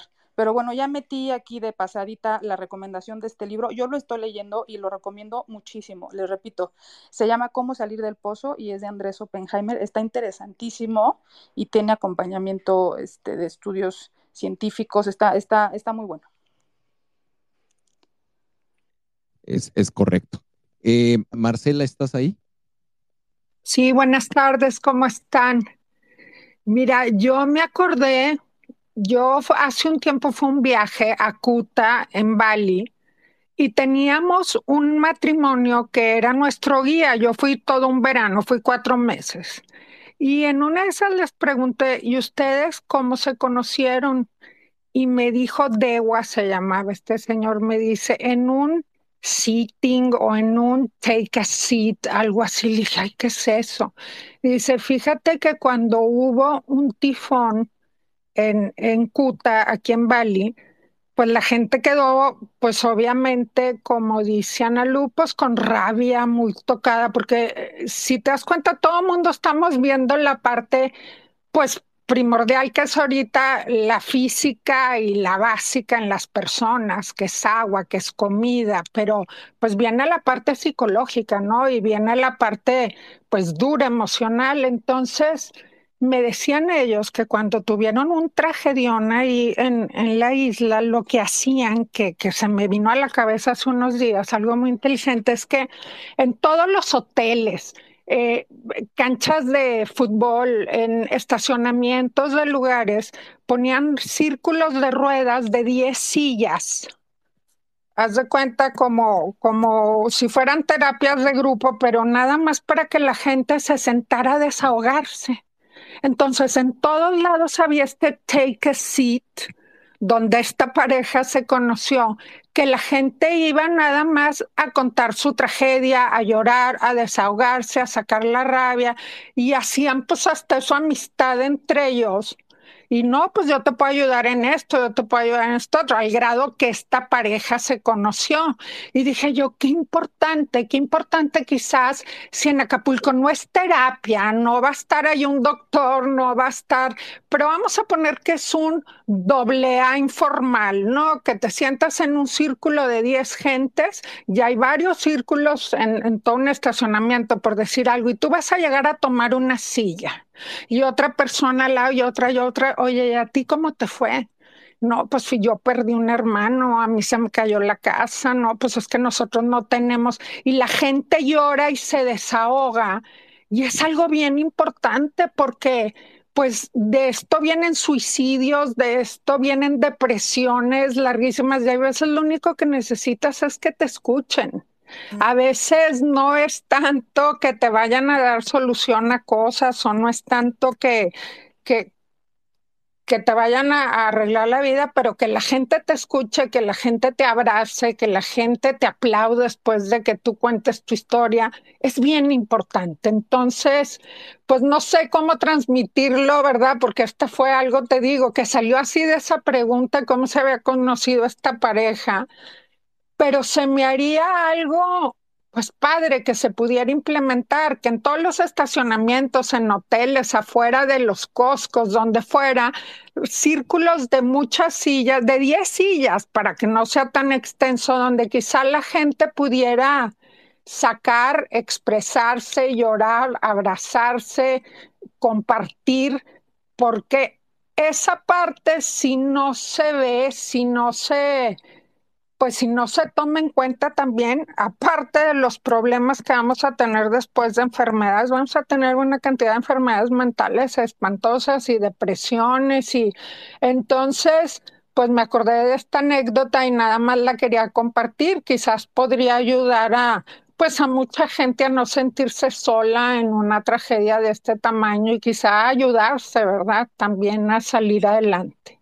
Eso es todo. Muchas gracias. Gracias, Marcela. No, es, tienes razón y es, es, muy, es muy importante dentro de la salud social, la salud eh, eh, mental de la población y es, es muy importante encontrar los mecanismos y esa, esa forma, esa propuesta que tienes, de verdad suena, suena que podría ser una, mencionabas un doble A eh, informal. Creo que, creo que escuchándonos entre todos nosotros en, una situación, en situaciones como estas es cuando, cuando mejor eh, podemos sobrellevar el dolor de, pues de una pérdida o de un, de, un cambio drástico en la vida, eh, como el que seguramente muchos de los que están en, las zonas afectadas van a terminar teniendo. Daniel, ¿estás ahí? Claro que sí, sociedad. Buenas noches, Analú, también al auditorio. Eh, yo quería comentar, hacer énfasis en un par de puntos que tocaron tanto Analu como Saskia. Y bueno, el primero es eh, esta polarización y resentimiento social que está existiendo, que está limitando la ayuda.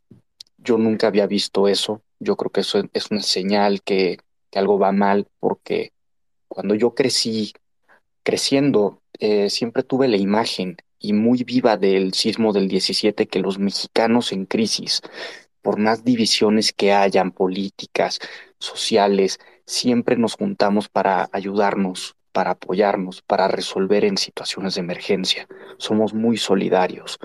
Es la imagen que damos con el exterior y que yo tenía con de nosotros y pues es triste ver que, que existen estas emociones mal administradas que, que limitan y, o dividen en discurso una ayuda que, que es muy necesaria, porque solo nos tenemos a nosotros para salir adelante, y que es una polarización alimentada desde el mismo presidente que, en un video tardío, por cierto, en lugar de hacer un llamado a la unidad nacional, a ser acromáticos, a, a, movilizarnos por nuestros hermanos en Guerrero, pues pasa cuatro minutos insultando opositores. No es muy difícil eh, no generar resentimiento o polarización que no debe de haber cuando viene del mismo poder. Y segundo, el tema de, de, la logística, de los recursos.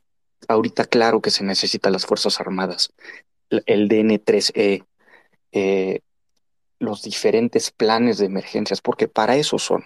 La sociedad tiene recursos y tiene números. Eso es muy útil porque no hay dinero que alcance. Son 270 mil millones de pesos calculados en daños, tengo entendido. Y lo que la sociedad puede dar es increíble, pero se, ahí es en donde se requiere de estructura y de logística para canalizar esos recursos. ¿Qué voy a entregar? ¿Cómo voy a entregarlo? ¿A quién se lo voy a entregar? Y ahí es en donde deben entrar las Fuerzas Armadas. Y, y lo que estamos viendo es una falta de cooperación que, que nos pone en jaque porque no hay manera de distribuir esos, esos recursos que son tan necesarios para solventar lo que están viviendo estas personas, que es trágico. Eh, Guerrero tiene que salir adelante, debe salir adelante y pues espero que puedan porque eh, se supone que hay 17 mil millones de pesos en la partida que sustituyó al Fonden, realmente solo hay 10 mil y luego el seguro del Banco Mundial dices que toma tiempo que, que se entreguen esos recursos y nos pone en una situación muy complicada es una entidad de más de un millón de personas y están sufriendo en un nivel apocalíptico. Entonces hay que ser solidarios, hay que controlar estas emociones y pues evidentemente exigir que precisamente exista esta colaboración es con, con las Fuerzas Armadas y con organismos jerárquicos que pueden hacer estos trabajos de logística, que son especialistas en eso y entregar la ayuda que tanto se necesita. Y pues mostrar que los mexicanos sí somos solidarios. Es todo sociedad. No, tienes toda la razón, Daniel. Es, es, bueno, yo creo que está de más. Hay, es, es una cadena, hay una cadena de, de, errores. Estamos viviendo tiempos atípicos. Esto, este, definitivamente, e, este gobierno, este régimen, eh, pues es un, no sé si llamarlo ya error histórico, eh, pero es algo que tiene que terminar y que vamos tener, tenemos que trabajar todos en unidad para poder reconstruir el, país. Eh, creo, que, creo que eso nos tiene que quedar más que claro, porque lo que van a, cuando se vayan en el 24, eh, va a quedar hecho trizas y hay, que, y hay que reconstruir, y hay que mostrar generosidad, y hay que seguir trabajando eh, en, en la construcción del tejido, de las instituciones, el tejido social de las instituciones y de la de la construcción de esa confianza a la que Ana Lucía hacía mención es, es, es, es fundamental. Es fundamental que podamos trabajar eh, en confianza, en armonía entre todos, todas y todos nosotros para, para, para, para un mejor país, independientemente de nuestras preferencias y reconociendo nuestras, nuestras eh, diferencias. Estar en unidad.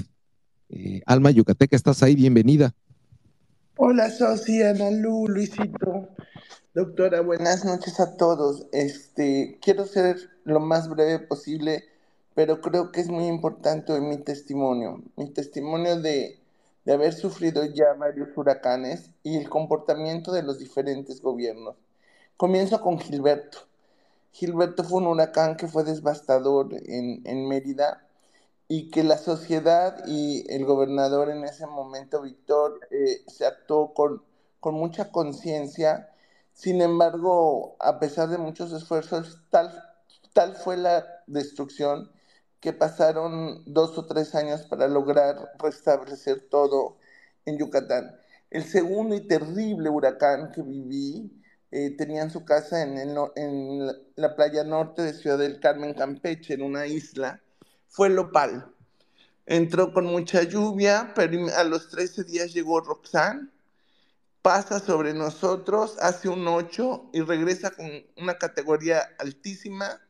En cuestión de cuatro horas, o sea, se fue y en cuatro horas regresó y nos pegó por frente, por donde estaba nuestra casa.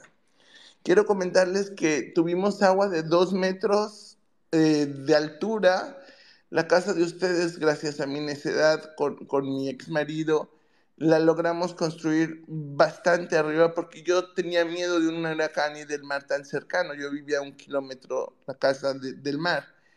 Y refugiamos a cinco familias, cinco familias durante casi un mes.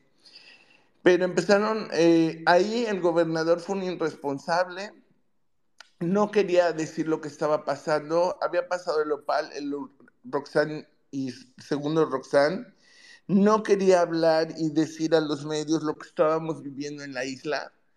a mí se me ocurrió llamar a Televisa y Jacobo Saludowski me regresa la llamada y en plena eh, noticiero digo, se han caído los puentes, ha muerto gente, tenemos este, unida la caleta, los que conocen Ciudad del Carmen, hay un como río que se pegó al mar. Eh, obvio que estaba destruido el paso hacia Carmen, eh, tanto del lado de Tabasco como el lado de tierra de Campeche, por los puentes. Bueno, en ese entonces era un puente y una panga, ¿no? Y, quiero decirles que esa em, necedad de, este, de este gobernador fue terrible, porque el día siguiente le habla al, a Jacobo y le dice, no, lo que dijo la señora ayer, porque yo soy activista hace muchos años, es mentira, ¿no? Gracias a Dios esa llamada el día siguiente llegaron, sí, aviones de la embajada americana de otros países y comenzamos, porque tenía, en mi grupo de amigas y yo teníamos eh, en, en un edificio de petróleos mexicanos a más de 250 familias. Fue horrible, fue horrible cuando ves que la atención del gobierno no, no está presente.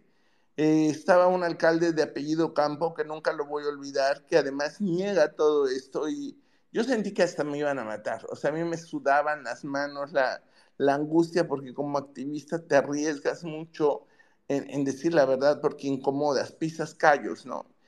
Cuando sale este gobernador me abraza y me dice, tú eres la mujer con más ex de todo el estado y se despide con mucho cariño y hoy somos amigos, para que entiendan. Bueno, luego me toca vivir tremendamente el Isidoro.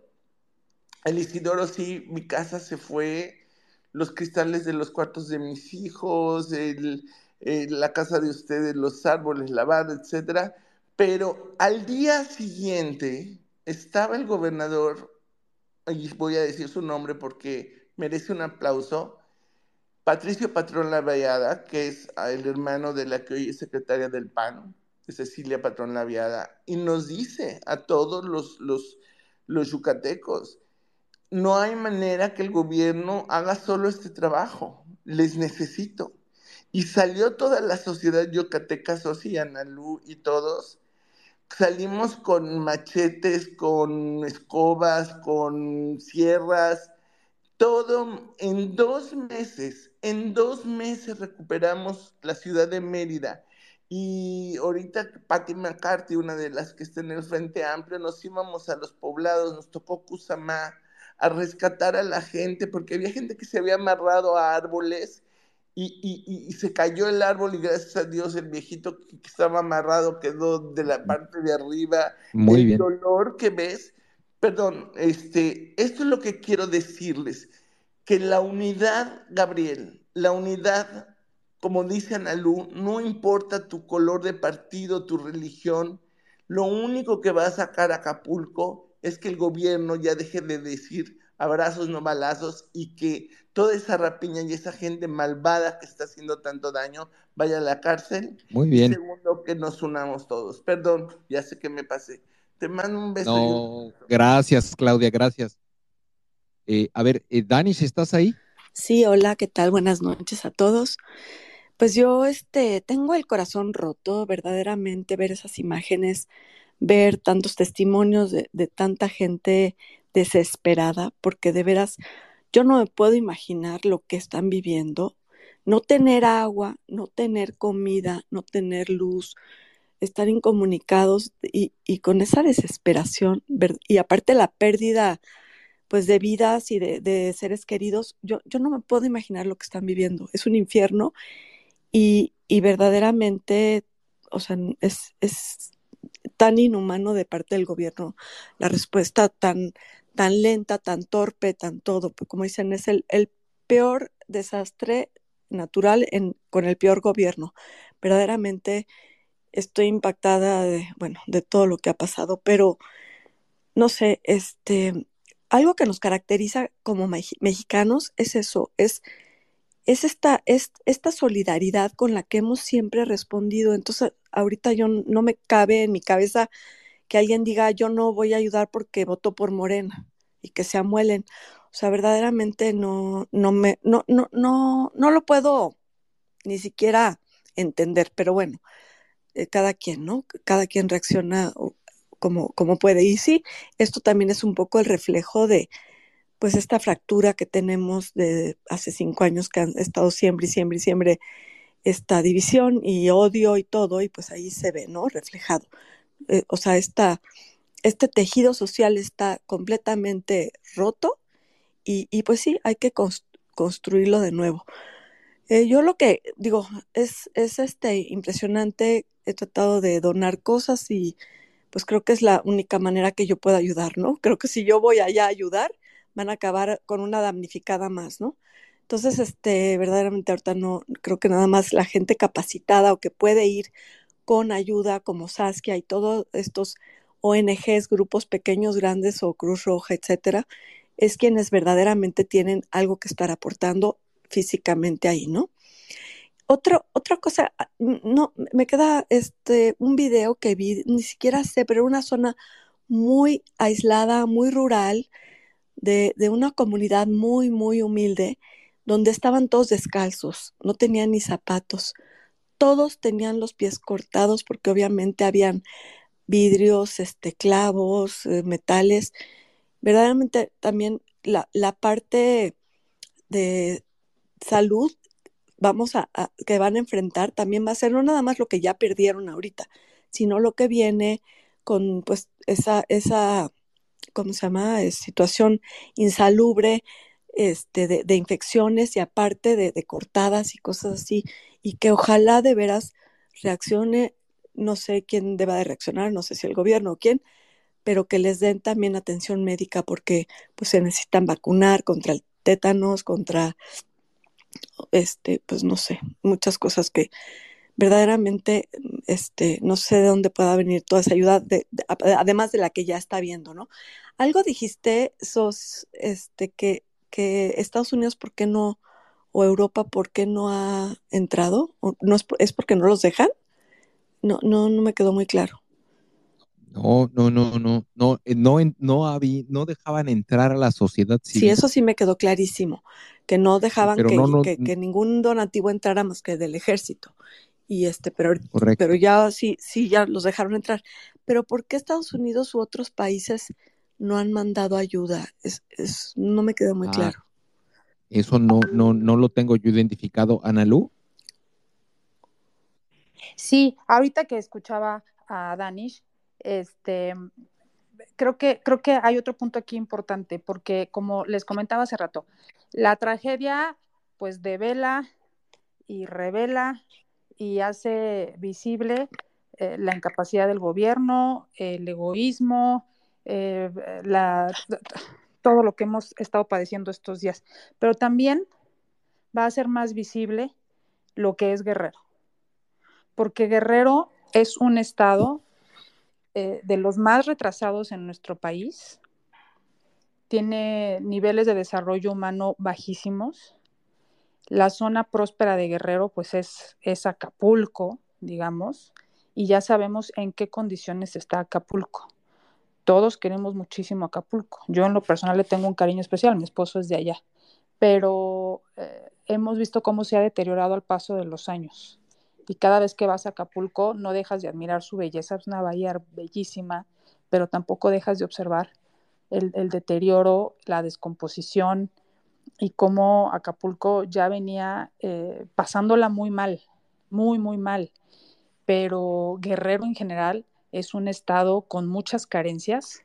No sé si ya se fue Gustavo Morlet, que es de, Chilpancingo, y también pudiera abonar un poquito más a, esta reflexión. Pero la zona de la costa de Guerrero es una zona fuera de Acapulco que vive en la miseria, en verdad. Y, y que, o sea, esto los dejó en peores condiciones. Ahorita que Danish hablaba de la gente con los pies eh, no solo descalzos, sino cortados y demás, o sea, quedaron en peores condiciones.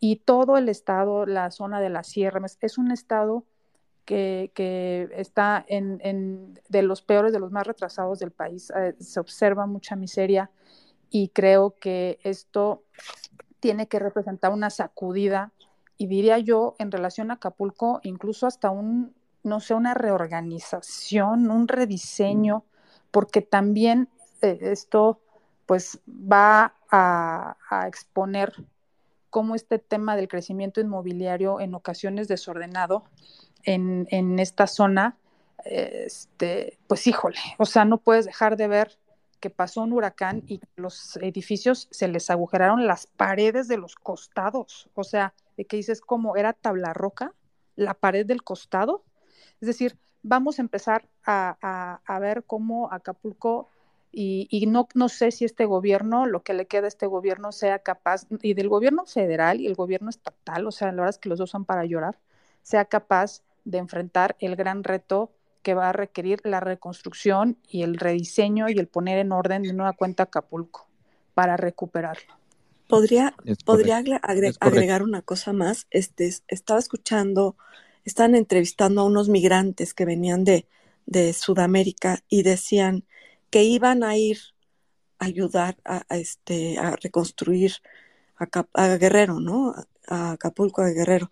Yo decía, híjole, imagínense, ahora sí que si de por sí no, no se dan abasto, o sea, tantas bocas que hay que alimentar y ahora con el problema de estos migrantes, verdaderamente sí, ojalá haya alguna autoridad que ponga orden ahí y decir, no, no necesitamos más problemas en ese estado, ¿no? Pero bueno, como yo no soy la que tomo las decisiones y, y no sé, pero sí a lo mejor alzar la voz y, y, pues sí también alertar que pues sí, o sea, no, no, no se necesitan ahorita migrantes que vayan a, porque son otras bocas más que alimentar y básicamente a eso van, ¿no? Yo los he visto en, en el viaducto, en la lateral y así pidiendo limosna, o sea, verdaderamente la gente que viene de, de, de Latinoamérica, de Sudamérica, vienen pues con muchísima también necesidades y todo, ¿no? Entonces, ahora sí que no, no, no mezclemos unas cosas con otras, pero bueno, este, muchas gracias. Buenas noches y aquí sigo.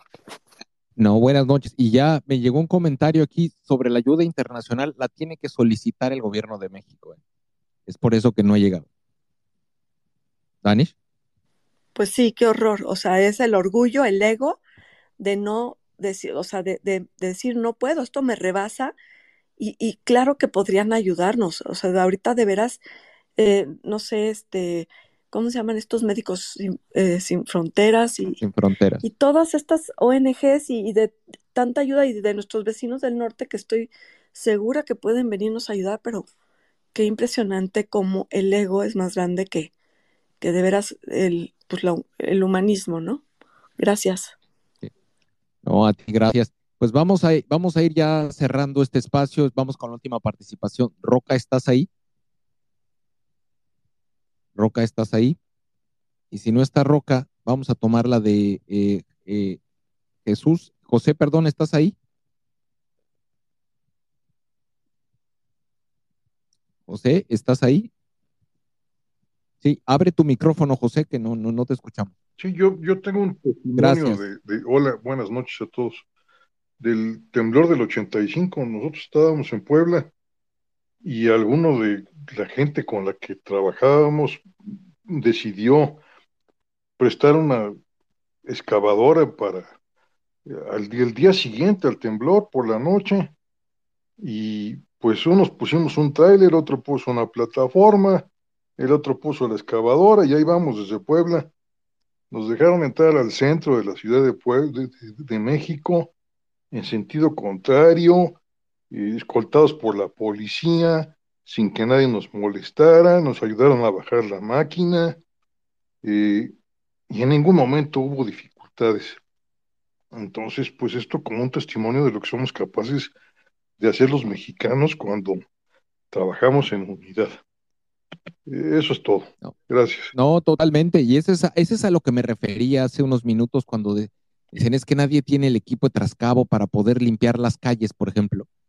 Y, y me vino, yo soy ingeniero civil de formación, y, y, y, me vino a la mente cuántos, cuántas veces las constructoras más importantes del país han donado o han participado en los procesos de reconstrucción o de limpia de, después de eventos como estos.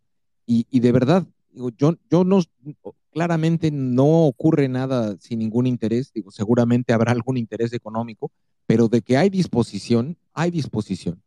Eh, el, tema es que, cuando se frena y se trata de castrar esa iniciativa ciudadana o, incluso desinteresada por intereses políticos, es, es, es deleznable, es reprobable, es inhumana. Eh, otra vez me, nos está llegando información. Eduardo, muchas gracias por la nota sobre la ayuda internacional. Hay dos países eh, a los cuales se les ha aceptado la ayuda internacional, haciendo referencia al comentario de Danish, a la pregunta de Danish Pastry, eh, Venezuela y Honduras.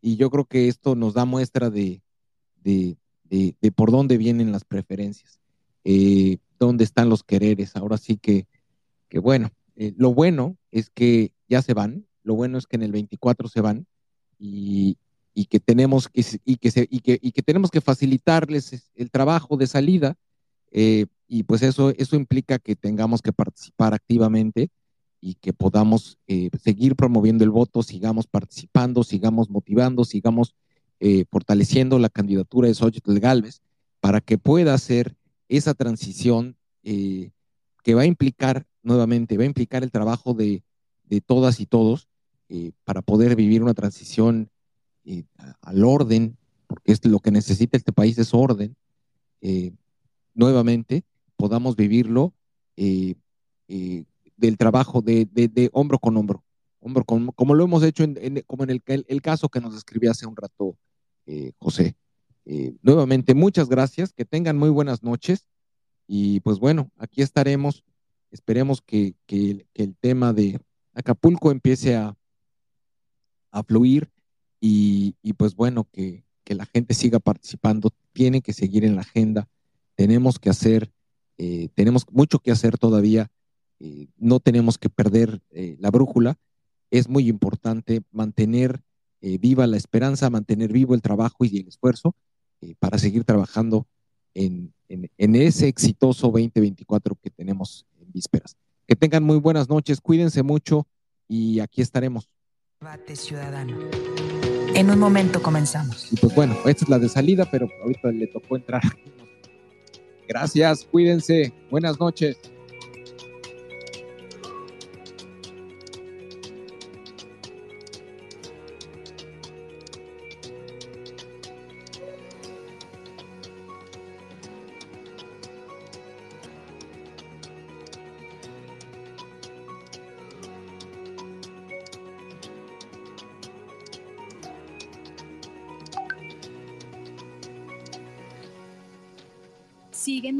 Redes sociales.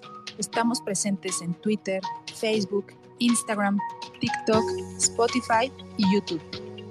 Encuéntranos como arroba SocCivilMX.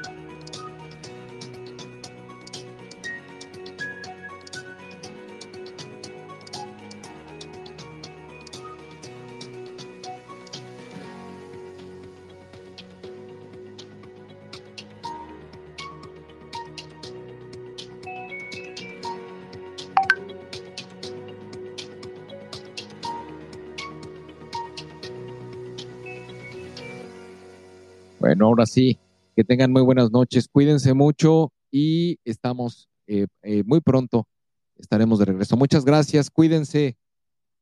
Cerramos en 5, 4, 3, 2, 1. Gracias.